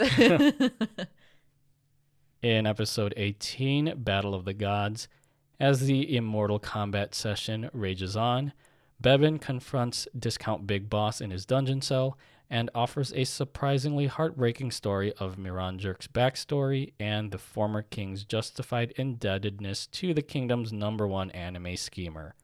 Hiling has a healing session with a piece of shit and sends him, Hokuro, and Dumbass back to back up her best boy alongside Despa and the underworld captain. Though Best Bojji and his flashy mentor have been left to bleed out by Ouken, Kage literally overshadows the entire battle and consumes the feral knight to give his own stomach a royal rumble. what an intense episode. I, I was like, yep, this is not a kid's show. Despite what it looks mm-hmm. like, this is not a kid's show. Yeah, it was the, I think this was one of the bloodiest episodes of this cour, Yeah. or the entire show. And I also really liked that, and we get this multiple times throughout the show, but I love that Hiling is not graceful when she heals people. Like most healers in anime are usually like this very cute, put together character where like they're whenever they use their abilities, they look very angelic and you know all magical girl shit. Here it's more realistic uh, because Hiling looks like she's trying to take the world's biggest shit. She is straining, she's grunting, she's sweating, and using all of her power to heal someone to the point where in previous episodes she needed to like chug a bunch of liquid to get more, you know, more of her ability out of her. So I really appreciate that there's, you know, she's not presented as like this graceful character because that's not her character at all. She's a tsundere. She's kind of, you know, goofy at times. Um, but she puts all of that effort in to, you know, heal and protect the people that she cares about. and that she's not just using this power sparingly like since it takes so much out of her it just shows like her compassion and her care for these people in her life Yeah, absolutely. Um, and then in this episode, we get Miranjo's backstory, at least a good chunk of her backstory. Um, but the end of this fight against Ouken to me was like the craziest part of the episode. They had this uh, really touching moment between Despa and Ouken where they're kind of, you know, it's like an out of body type of thing where they're talking to each other and they didn't even finish the conversation. It's just abruptly cut off when Ouken stabs Despa in the chest. I was not expecting that. I knew hmm. something was going to happen, right? I knew Ouken was going to do something, but I figured they would at least close out this like out of body conversation that they're having. But they didn't even do that. They abruptly just stabbed him in the middle of it, and I thought that was really unexpected in a in a great way. And then Bojji's goes full on berserk and stab or Ouken stabs him through the leg, and I was not expecting that either. It was just It's super a stab stab stab yeah, it was super intense. Like everyone gets fucking stabbed. And granted, nothing comes of it because then everyone gets saved like an episode later. But in the moment, you're like, oh my God, are these people going to survive? Plot armor. i think it that uh out of body sequence uh it, it leaves an opening for Ouken to like to have that moment of redemption and then it just rips you out of it reminds me going back to another star wars reference with Darth Vader and Luke Skywalker, Skywalker believing, oh, he still has good in him. And I won't spoil the end of that, although most of you should know what happens in Star Wars. Uh, but uh, going back to um, Miranjo's backstory, again, this was really confusing. Like the whole, I think Homa and Yakuza, the people, I think Miranjo is part of the the Homa I guess you call them like clan, where they're a bunch of uh, like ma- like they possess magical powers, and a Yakuza on the surface they seem like um they're ne- uh not needy, but kind of dependent on other people to assist them in things. Although under the surface they're they're really like a, a greedy bunch. And I think they, they end up antagonizing the Homa because of all like the powers they possess. I think this was just another instance uh, with perception where people and cultures aren't always what they seem to be. Uh, even though like the Yakuza, like they put a witch hunt against uh, the Homa. Are they called the Yakuza because they like the Yakuza? The Yakuza? Well, probably, Is that like a play on words? Yakuza? Yakuza? probably, but I, I think the point like the point with them is that they're a bunch of uh, sneaky bastards. Sneaky Um, bastards. so yeah, here it's it's it's starting to develop us empathizing with Miranjo's backstory because she and we get glimpses of this too with uh Daida in the void and seeing the faceless Miranjo of how mistreated she was because of like her her being. Yeah, um, it's a sad backstory, but when we get to the end of the last episode, I have a question that I'll pose that I think we can talk through. hmm In episode 19, The Last Bastion, Discount Big Boss continues his story to Bebin about how he killed not just the Yakuza men, but the women and children too. Star Wars references everywhere. Who disfigured Miranjo out of spite and how he was desperate to save her skin, no pun intended. Back on the battlegrounds, Ouken stabs his way out of Kage's body, but the big hearted blob is transported into a purgatory like world with Best Bojji and Despa, surprising, surprisingly through Miranjok's own doing. As Kage resolves to continue aiding his best boy instead of reuniting with his late mother, Ouken is left with fighting the big four dumbass Bebin, a piece of shit, and Dorshe, who serve as the last bastion of hope in the anime Game of Thrones. Uh, holy shit! Kage sacrificing himself for Bojji by eating Ouken was like a best bro move, hundred percent. That was so fucked up when he started quivering in pain and then got split in half, like right in front of Bojji when Ouken cut his way out of his body. Like, just mad loyalty and, and friendship for Bojji to do something like that. Like, I, I think that move could rival Killua's loyalty to Gon. Not saying that Killua is not like a total, um, you know, best friend to Gon, but I feel like this is on that level. What Kage did in this moment was on that level. Really, what Kage has been doing the whole time is on that level of like Killua and Gon, but this mm-hmm. particular thing stood out to me. Yeah, you're reminded that Kage is part of the the Shadow Clan, with that like they have assassin like And powers. Killua oh, was Oh, an assassin yeah. too. Oh my god, They- the both parallels. Their, they're both their names start with a K. oh, oh my god. god. but I was expecting, you know, even though Kage at the climax of the previous episode, he he does that that pro gamer move. I had a feeling like Ouken, we've they've established that he's pretty much unstoppable. So I I had a feeling that you know Kage was gonna get ripped to shreds. I think Kage knew that too. I think it was just Mm. a, a a moment of desperation, a moment of panic to do anything to protect Bojji from from Ouken. Yeah, and I like that his loyalty is is put to the test in that, like I guess you call it like a world between worlds. That again, that purgatory, where he has the choice of either reuniting with his mother, which means he passes on, or continuing his support of Bojji, and i- i- it's it's a hard decision to make, of course, because like the only other person that Kage has loved in his life is his mother, uh, but he also fervently believes in Bojji's potential and his capabilities, and they've had this fantastic journey together. And he he decides with going with the latter by saying like he has to take care of some things first before they can reunite. And I just like that his mother doesn't antagonize him for that, but she says like she'll be waiting for him. Yeah, I thought this is great because no one said a word about Bojji to Kage. This was completely of Kage's own volition where he realizes, "Oh shit, I I have my loyalties, you know, with with Bo- Bojji. He needs me. I have to go back and help him." Like he he I think the only thing that was said to him was Miranjo hinted like you have unfinished business in the real world, which could mean a lot of different things, but the first thing that comes uh, into Kage's mind is Bojji. And that just shows how like he's a real one. He's a real one. I, I I really enjoyed that. And then you get the part where fucking you know Bojji's mom comes out and he, she's like, Miranjo, I'm pissed at you because you killed me. I'm gonna beat the shit out of you when you make your way over here. um, understandably so. But yeah, I, I think the the highlight here was Kage. Although I think uh, there's a quick scene to Daida in the void.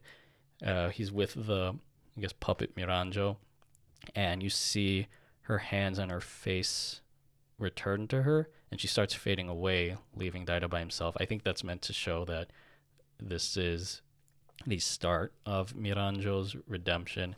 Uh, but yeah, then we get the next episode. You'll see the confrontation between uh, Miranjo and Bojji's mother and Miranjo's own mother. The end of this episode was like the best part, really, because you have the big four who seemed like enemies in the beginning of the show, and, and now they're united against Ouken. Because again, no one is what they uh, appear to be. But the fight choreography was great. It wasn't overly splashy with like these wild visuals like some fights you see in My Hero Academia. This was a raw, gritty fight with fluid animation where you felt every punch and hit. I loved the way that this fight was choreographed and the way it was animated. I thought it was so cool seeing the four of them kind of work in tandem against Ouken. And I mean, ultimately they didn't win, but it was still mm-hmm. cool to watch. yeah, it was kind of like the Avengers moment of this episode. Or going back to the Game of Thrones, you have these knights that all were kind of initially at odds with each other and had sworn to different allegiances but now they're united under one cause to take down Ouken. Although we know Ouken is OP as fuck by this point.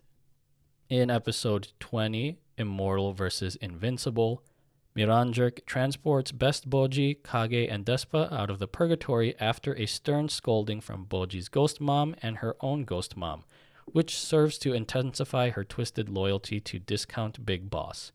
Back in the real world, Everyone is pretty much mortally done with Ouken's shit until Discount Big Boss himself comes in clutch and stuffs the feral knight into a boulder, subsequently turning his attention to Best Bojji to commence the real anime Game of Thrones.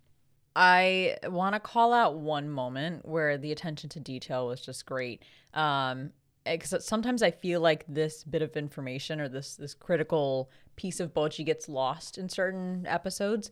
Um, it's when Bojji and Despa are overlooking the river in like the spirit world or whatever, and they see Bojji's mom.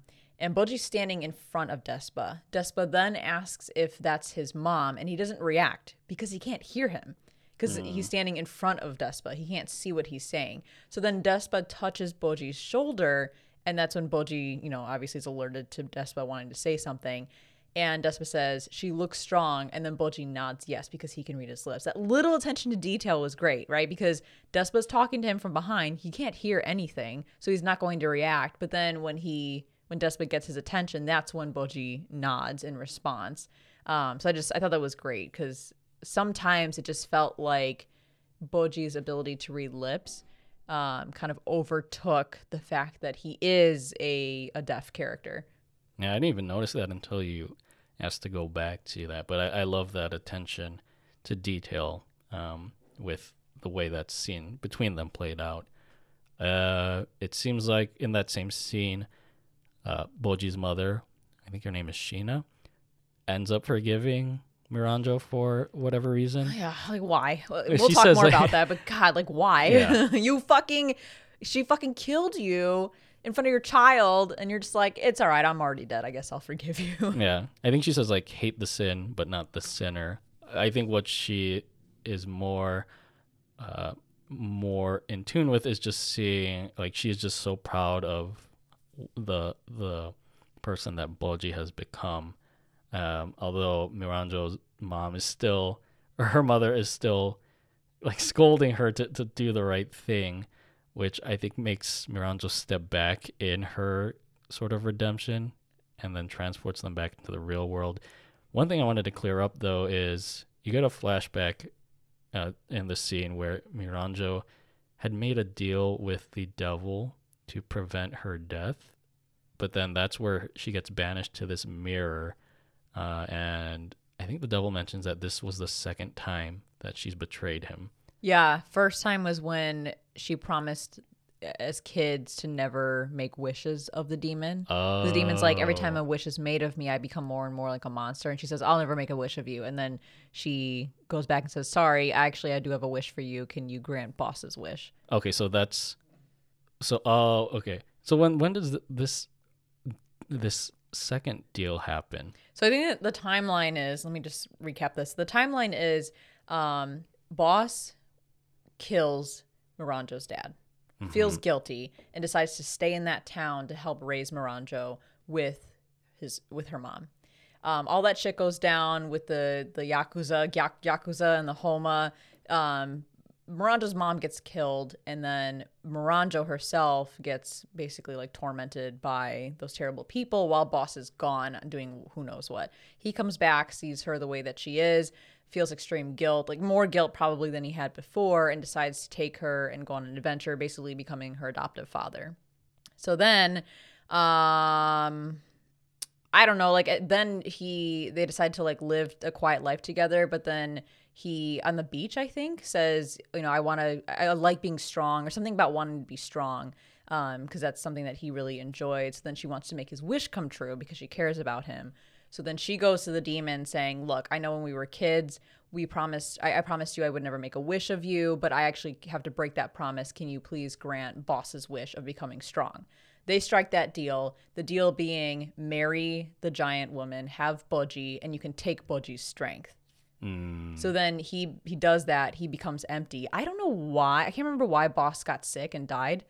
Um, but knowing that he was gonna die, Moranjo wants to save him of again her own volition without telling him. So then she kills off Bojji's mom, allowing uh, Bosse to marry Hiling, bearing Daida in preparation for bringing him back, unbeknownst to to Bosse. Does that make sense? Like that that timeline. I hope my timeline is correct, but that's kind of the timeline of events that that have happened with Moranjo. So she gets killed. I think um, after like Bojji's mom is killed, Oh, that's right. and then she gets transported into the mirror, and I think that exacerbates Bosse's guilt for Moranjo because now she's like he couldn't protect her again, and she's either in the mirror or in that doll like version of her because she can transport her soul around. So that's the second wish that she's uh, made with the demon, which then solidifies the demon's going to eat her soul when she when it's her time. Okay, now everything makes sense. Okay, I But- hope I hope No, that was yeah. easy to follow because it's not e- easy to explain. no, it's a lot easier to follow than the way that this show was presenting it again with that machete cut. And it's Uh, okay to do like pieces of the puzzle type, you know, information delivery. Because sometimes it is fun to like have these small reveals where like you open up more and more of the lore, and you're like, oh shit, now I understand the motivation behind, you know, X, Y, Z. But the way they did it just didn't it didn't land. Yeah, like I, it just made everyone, like myself, more confused, and probably still less likely to side with Miranjo. Uh, again, the things that she did for love, and I, it, I don't think it's a romantic connection between her and Bosse. I think it was I don't just, think so either. It was more of like her seeing him as a, a fatherly figure Yeah. that she cared deeply about. Um, one more thing before we move to the next episode. What was the point of Bosse hitting Bojji and everyone else with his club before mass healing them? Like, was it to move them all to the same location and get some distance from Ouken so that he could just do like one big old healing motion? Because he clubbed everyone in the face and did it as if he had like this evil look and like evil intentions. And then all of a sudden he heals somebody or heals everybody. So I didn't know if they were trying to like bait the audience into thinking, oh, he's about to kill them. Then, oh my gosh, he's actually a good guy because he healed everybody. I'm like, you didn't need to club everyone in the face to heal all of them. Like, what the fuck was the point of that? And then in, at the end of the episode, he goes back to being sort of the antagonist in this moment. I don't. Yeah, that's this is why I cannot pin down Bosse. I don't fucking understand where his character lies in all of this. I I think the first time when he clubbed everyone, it was just him saying, "Look what I can do. I'm I'm a strong man." You could have done that to now." Ouken because the guy's immortal anyway. You Well, did do that well, to yeah. Ouken. and then he does that. Like he he pulls the big brain move to stuff Ouken in the boulder. Uh, Which don't get me wrong, I enjoyed uh Ouken and, and Bosse going against each other because Bosse just owned the fuck out of him. I, I liked the display of how OP Bosse is, but I didn't need him to smack his son in the face with a club along with everyone else who had already been stabbed by Ouken. I just felt like that was that was too much at that point.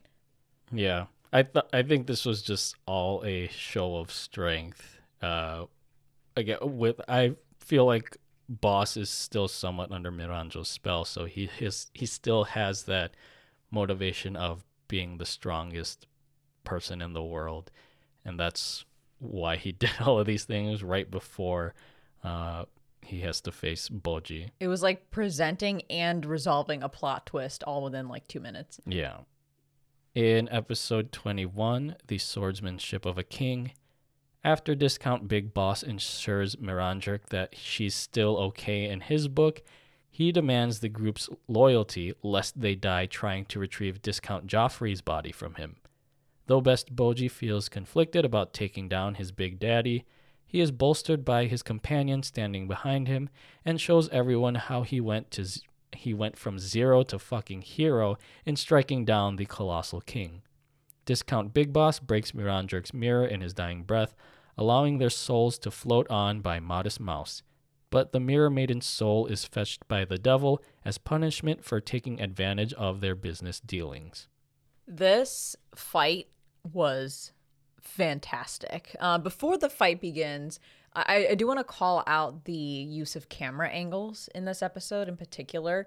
Um, the Big Four decide to, you know, side with Bojji and go up against Bosse, and the way that they they handle the camera angles is kind of like from the ground up, exaggerating how much bigger the big four are in stature than Bojji.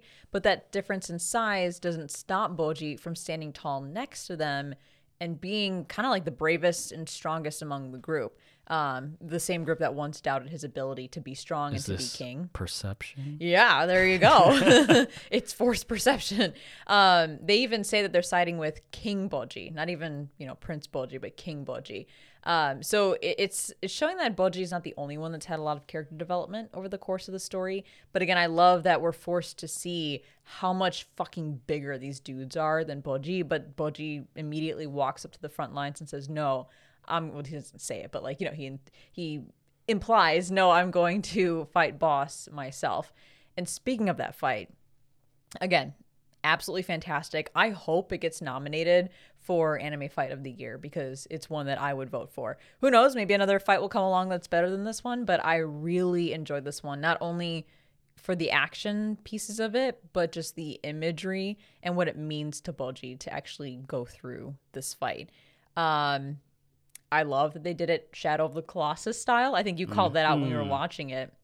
And it showed us, uh, instead of showing us Daida, it showed us Giant Bosse against teeny tiny Bojji. And they had this exaggeration of how small Bojji is during this fight. Um, kind of this literal and figurative way that everyone thought he was small and, and tiny and not worthy of strength, and the title of king. But again, he doesn't let that size stop him from defeating his father and coming out completely unscathed. The same dude who just destroyed Ouken and displayed his power and was, you know, one of the top ranked kings, Bojji defeats him in this moment. Yeah, it's like that song, Everything You Can Do, I Can Do Better. That's what Bojji was basically saying to uh, Bosse in this fight. And yeah, I, I think the, the the fluidity of the animation was a little bit stilted, but it was still very captivating watching the visuals of this fight. Again, harkens back to my time playing Shadow of the Colossus. All it needed was that there's like a an epic musical soundtrack in that game that would have fit in perfectly here. Uh, it's called Power Revived, by the way, for anyone who's into that, like video game soundtracks and stuff. Uh, and I, I also just love like the, the double meaning with the title swordsmanship of the of a king because you you think that it's it, it could be applicable to bosse because we just saw him display his brute strength uh, in the previous episode although it it's a club so i guess it could be more clubsmanship I mean, even that is uh, there are such polar opposites at play here in this fight. Because again, like they they exaggerate how teeny tiny Bojji is. They exaggerate how humongous Bosse is. Um, Bojji's fighting with like the world's thinnest, tiniest sword versus Bosse, who's fighting with this giant, thick ass club. Um, and yeah, it just I don't know. It was so well done. I was so impressed with this fight, and I really hope it gets a lot of attention as again like a, a really great anime fight from this year. Yeah, so it's clear that the, the title of this episode applies more to Bojji, as he is the one he is the one true king uh, that just dominates in this fight. Uh, I do want to call it really quick too, because of that same point that Despa, maybe in an earlier episode, says that Bojji's fighting style is life sparing, not life taking or, or killing, which is usually what you and you know you intend with fighting. And I just I love that. I think that's fantastic. Like same with the whole concept of being able to pierce through molecules and whatever. Calling it life sparing is just perfect for Bojji, and that really is the way he intends to use it. Yeah, that's in line with what I was saying before with like Bojji caring for Mitsumata, the feral beasts, uh, with Gigan, that he, shows a care for living things. So he never wants to strike a killing blow here. Uh, but I also love that there's a that visual where it, it's a black screen and you see gold light kind of shining through it, uh, which is, is emphasizing Bojji's untapped potential, like breaking through uh, one of the biggest obstacles that he faces, which is uh, his his father, bosse, who is supposed to embody, like again, he wants. We'll see. I think in the next episode, he wants to be the strongest person in the world, but strength isn't always just physical.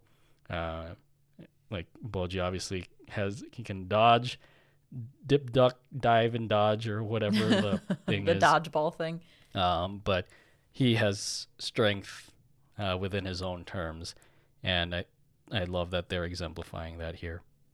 In episode 22, A Promise to the Demon, before he becomes one with the Force, Big Boss shows his memories with Miranjuk to the real Discount Joffrey and how she took his wish to becoming the strongest man in the world way too far by making a deal with the devil. Discount Joffrey subsequently gets his body back, and in the midst of seeing Despa leveraging the devil's head for Ouken's sanity, decides to steal his wish by asking for Miranjurk's soul back. Then takes Big Boss's wish for Discount Joffrey to protect Miranjurk too far by asking for her hand in marriage. Though Despa and Desha are promised reparations for the stolen wish, the latter ends up using his new number one Ousama ranking to make a visit to the Divine Treasure Vault to get his own consolation prize. All right, so Miranjo gets saved, and that's all good and whatnot. But I feel like Ouken deserved to be saved before her. I- Yeah. I, I mean, he technically did nothing wrong and only became evil because he couldn't stop that curse of immortality and, and losing himself. He even said it to his brothers. Like, he's like, I don't want this. I don't want to lose who I am. Um, so I was kind of like, you know, I, I kind of agree with Despa. I really think Ouken should have been saved over Miranjo. And Daida wanting to marry Miranjo honestly came out of nowhere. I, I could see them fostering a relationship because she saved him from the darkness, which she initially put him in in the first place. Mm-hmm. But that marriage definitely felt out of left field. It's not surprising Hiling reacted the way that she did because I reacted the same way. I just feel like maybe they should have hinted at something blossoming instead of just full on being like, I'm going to marry this crazy bitch. Yeah, that just came out of left field. And as much as like we're we're led to believe Miranjo has a redemption, even she feels unworthy of it, even though Daida pushes the point really hard. um, I I don't know. Like I feel like I don't know if they'll go back to the the kingdom in uh, the potential second season for Ranking of Kings, but I feel like there's still a sense of manipulation in Miranjo that sh even though like she's been redeemed here like she could i feel like she can still like she knows that she has an influence over daida uh and i think bosse even foresees how much daida will be of assistance to her in the future I mean, she seems remorseful for what she did by the end of all of this, but I don't know. Like, I just, I just don't know. And and I'm, I hinted earlier, I said earlier that I was going to pose a question, so I'll pose it here. I think now's a good time.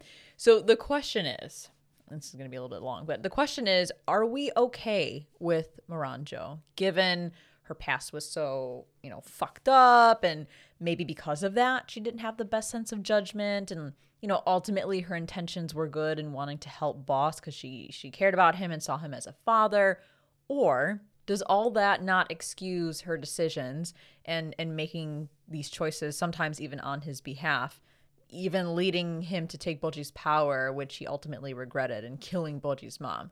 What do you think? Yeah, I, I just have I think back to what Bojji's mother said in that world between worlds where we I guess we have to hate the sin and not the sinner. But I personally can't sit with that. I think these characters have, even though it's a really weird thing to to sit with. Um, so, yeah, I, my my answer is no because at this point Miranjo has basically become a, a war criminal. Although I, I'll say that everyone in this series ended up growing like their own like character like they ended up having their own character development with the scheme that Miranjo created. Yeah. Um like I know in the next episode Daida says to Hiling that he wants to marry her and forgives her because her past was so awful, but I'm like yeah, but to what extent does that justify her actions? To me it doesn't. Mm-hmm. It doesn't at all. I don't think what she went through justifies her actions because she's i mean it seems like a functioning adult who made these decisions and, and, she needs to be held responsible for these decisions these decisions that she made and she needs to suffer the consequences and fine if you want to all forgive her that's okay but forgive her while also ensuring that she suffers some sort of consequences she can't just be forgiven and all of her sins wiped away just because they feel bad for her because look at Domas. He he did all of the shit to try and win back Bojji's um you know Bojji's uh, uh, trust. And he suffered through most of the series with being a traitor. He he mentally just couldn't handle it. Um, he chopped off his own hand. All of these things because he just wanted to, you know, f- receive Bojji's forgiveness for like basically a, a one-time mistake. Again, it's a terrible mistake, but it's something that happened one time. Miranjo does all of this terrible shit. I still cannot get over the fact that she kills off Bojji's mom in such a horrific way right. in front of him. And then Bojji's like, "Well, I'll forgive her because bosse said to." And that yes, forgiveness is in Bojji's nature, but how can he forgive Miranjo so readily when he struggles with trusting Domas again, who I think has far proven himself over what Miranjo has done? Because Bojji is the one true king. this is his full circle moment. Uh, I guess like Bojji, I feel like he's always the best of us, and even though he's a fictional character, um, and we as humans can't can try to aspire to that level of of forgiveness and understanding. But fuck Miranjo. I just again like it's fine if they want to forgive her, just have her suffer some sort of consequence. Let her well, redeem maybe herself in some way marrying, versus crying. Marrying Daida will be a consequence. Although he's not he's the, a nice boy. Yeah, he's not the, the King Joffrey that he started out being. Yeah. Well, the only reason it was like that was because fucking Miranjo. sure, yeah. But anyway, yeah, that that's my my two cents on that. Um as I talked about multiple times here, again, the show falls flat in explaining some of the backstory um, in order to help us understand the significance of certain situations. And one that just I cannot wrap my head around, maybe because we haven't gotten enough information around it, is that relationship between Miranjo and the demon. Like, even after watching this episode, I still feel like I barely know anything and therefore cannot get invested or fully appreciate what is happening here between Miranjo and the demon. Like, who the fuck is this demon? Why are they so connected? What the hell is happening? I don't understand. So maybe that's also an open plot line, because um, we, we're definitely left with several open plot lines by the end of the next episode. But I don't know. Like I just they they they pose this whole situation. I'm like I don't know what's happening here. Yeah, I think they could have expanded more upon the relationship uh, between Miranjo and the demon.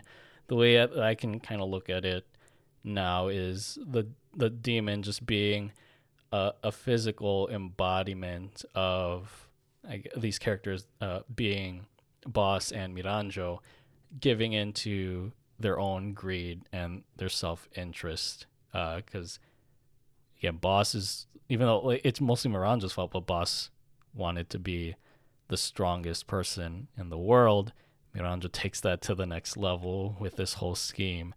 Um, and so like they could just start exploring the backstory of, of who this demon character is, but I think symbolically that's what he represents.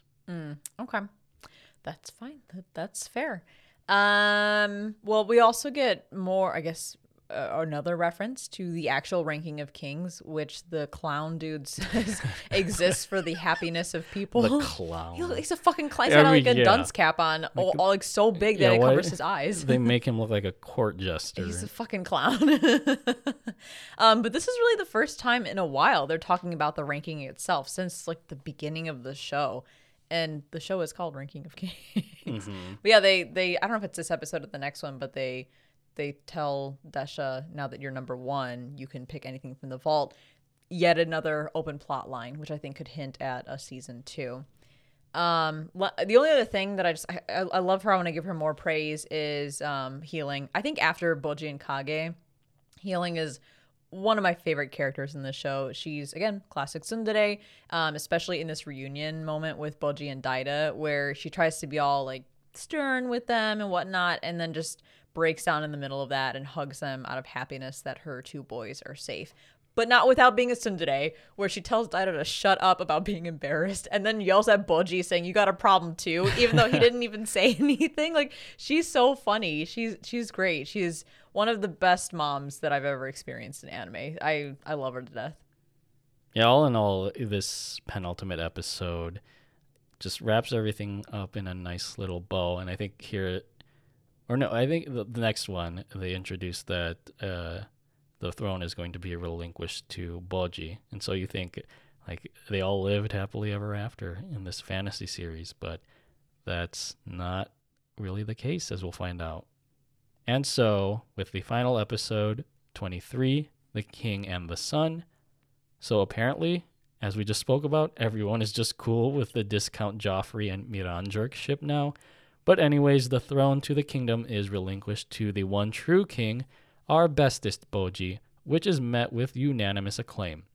Kage, though overjoyed at Bojji's promotion, feels unworthy to remain at his side and revol- resolves to leave the kingdom, leaving our best boy feeling worse off. However, with Hiling's blessing, Bojji relinquishes the throne back to Discount Joffrey and reunites with his black blobbed buddy as the pair set off on a new adventure to create their own kingdom. Though best Bojji will forever reign freely in my own heart. I think the most important thing in this episode, and maybe I'm the only one who thinks this way, but let's fucking go. The shit between Hiling and Dorshe. Oh god. like I the whole time in the second half, I was secretly hoping that they would get together, and then they kind of hinted at it because she grabs his arm and he blushes. And I was like, well, if Bosse is gonna leave her anyway, then fuck it. Go be with Dorshe. He treats you better than Bosse did. Like, fucking do it. I Because he's he's her shield. I think Dorshe definitely deserves to be with Hiling. I, I I could totally see it, and I hope it actually happens if there's a season two. But anyway, besides that, um, I love the return of sign language. Sign language is back. Daida apologizes to Bojji in sign language, and then Bojji signs um, back, and everyone understands him. But then Kage reveals that Bojji can read lips, and everyone's like, "Oh shit, we talked a lot of shit about him." Um, in front of him. yeah but it's it's great because i think this is when like we get the the the coming like the full circle of bojji's development because in the first episode we see him walking through the town in his underwear and everyone is smiling but they're actually saying really nasty things about him which mm-hmm. you can assume he understood the entire time but just tried to muster through it. And here i'm jumping around a little bit but here at you know the towards the end of the episode he's back in the town walking through and he's the king now and people are genuinely happy for him it's almost like a parallel situation where the first time around he was being made fun of and the second time around people actually respect him now that they have heard about what he's accomplished Yeah. So it's like the the the townspeople also got character development in this moment. Um, and it it's just great seeing Bojji on top, but it's obviously at a slight expense because Kage, uh, as I mentioned, he, he no longer feels worthy to be at Bojji's side despite being his number one cheerleader this whole time. And so he tries to go off and start a life of his own, but he is still perceived because there's still that stigma against the Shadow Clan uh, that he's part of. that he's a ne'er do well, and so you start to wonder, like who who needed who in the relationship between Bojji and Kage, and I think like the answer is they both need each other because I like Bojji is given the tasks of a king, but he can't invest himself fully, knowing that his partner, no pun intended, his partner in crime isn't there with him. Yeah, I, I think the ending was was great. Bojji and Kage reuniting was adorable and incredibly heartwarming. The way they animate Bojji anytime he's crying, the way he's like flushed and sobbing is spot on, especially in this moment where he jumps and you see him go from like really happy and smiling to like realizing it's Kage in front of him and just going straight into sob mode was oh my god, it was like chef's kiss. Just great animation there. They really captured the emotion behind this reunion and I fucking loved it. Um I agree with hiling that Bojji does have more to experience in the world and I think that it's a it's a little interesting that Bojji's named King, Daida takes over, but then he relinquishes the throne to Bojji, and then like a hot minute later, he relinquishes it back to Daida. I'm sure the people are probably like, "Can you pick a lane, please?" but I, again, I agree with Hiling that I think she may she may have said in the episode that in order for him to be a full fledged king, he needs to have more experiences under his belt.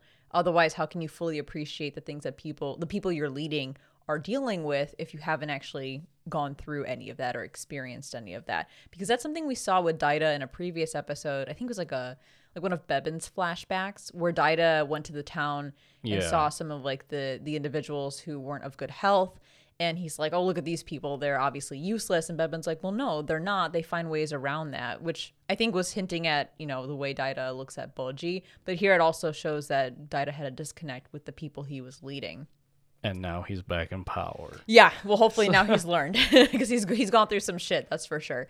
Um, but I I also appreciate one more praise for Hiling. I appreciate that she remains stern, and I think this goes beyond her tsundere traits. Like she she talks to Bojji in a very stern way, and I think that's because being king is no easy task. She needs to be that guiding light for Bojji and Daida, especially now that Bosse has passed away, and teach them the realities of being in royalty. So I I like that she still kind of like you know, lays the smack down when it comes to teaching these boys how to be king. I, I do appreciate that.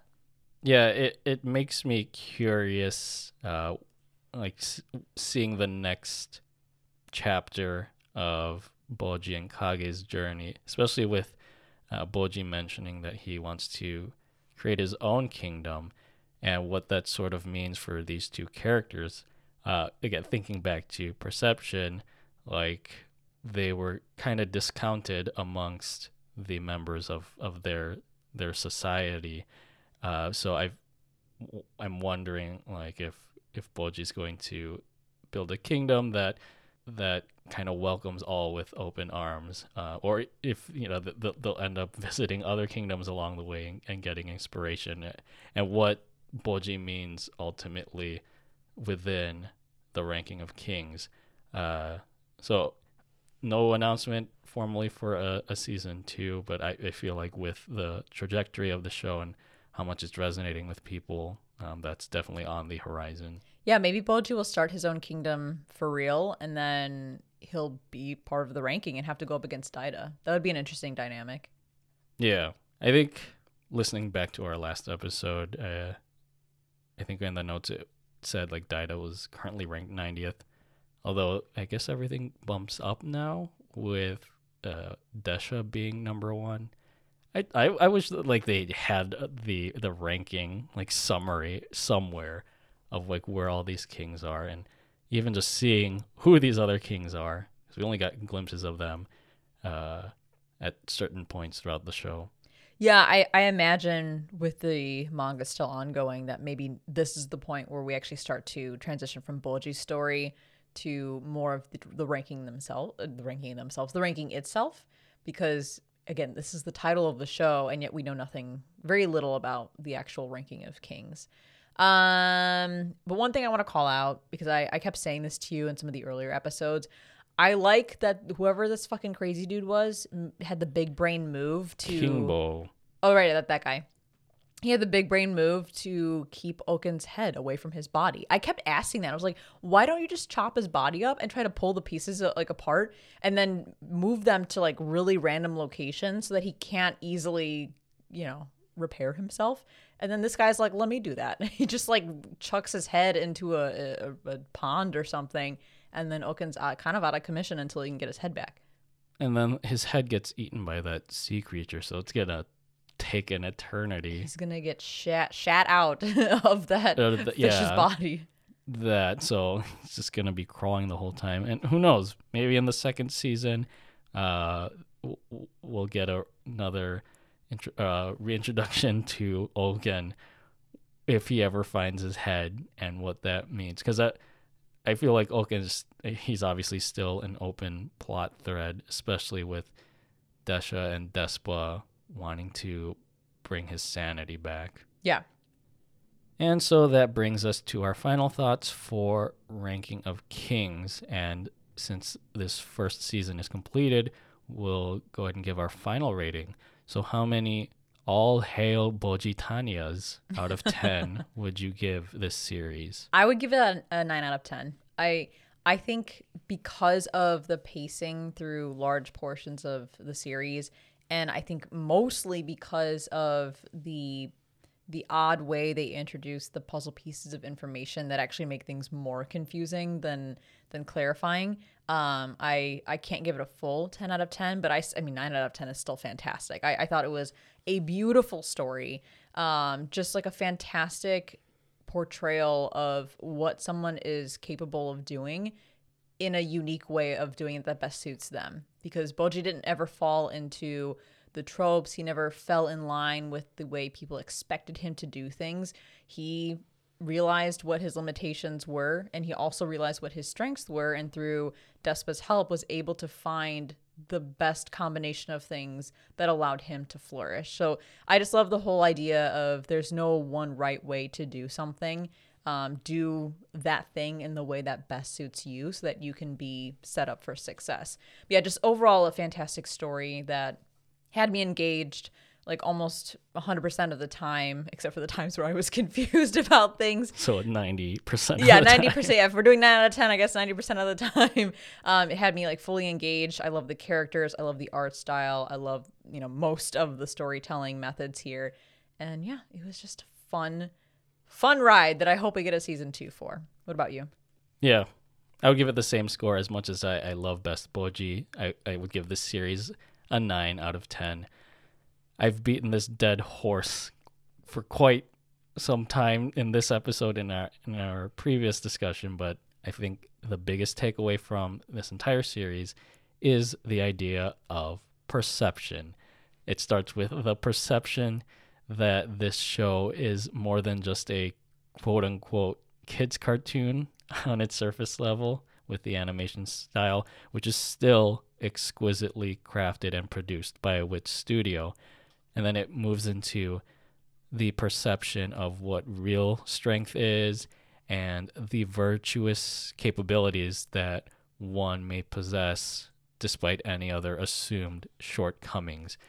And so, speaking of strength, I think though the the masterminded plot that Miranjo had against the kingdom can get really muddled and convoluted in the the second cour. It's the strength of Bojji and his leading role that just really holds the series together in celebrating his triumphs and overcoming all the odds thrown against him. And pair that with the encouragement of his companion Kage, and that makes the two of them the real heart of the show, despite being unlikely protagonists. So it kind of just serves as a as a reminder not to judge a book or a bojji by its cover. And so all praise be to King Bojji, long may he reign. Those are my final words. oh, Bojji's so fucking cute. I can't wait for this year's anime awards for him to be best boy and for that fight between him and Bosse to be best fight because I fucking love it. It was so good. But uh, thank you everyone for tuning in to our part two review of Ranking of Kings. I hope that you enjoyed this anime as much as we did because it was something very, very special. And fingers crossed for a season two because there's a lot left in this story that I think we can explore. And start scooping up those Bojji figures. Oh, yeah. I, I was holding off on it because I wanted to see where the show ended up, but I think I might pick one up now. Although the site I'm looking at, all the Bojji figures are sold out. so yeah, get them while you still can. but yeah, thank you everyone for joining us once again. We appreciate it. We love you guys. And that wraps up episode 82 of Strictly Anime. If you enjoyed the podcast and like to support the show, then head over to patreon.com slash strictly series and subscribe on your favorite podcast service so you can be notified when new episodes premiere every Monday. Join our Discord to continue the conversation. Follow us on Instagram at the Strictly Series and on Twitter at Strictly Series. And check out our website, thestrictlyseries.com, where you'll find more info on Strictly JoJo, our other podcast dedicated to JoJo's Bizarre Adventure. All links are in the description. Thank you so much for listening, and as always, stay safe, stay healthy, stay weeb.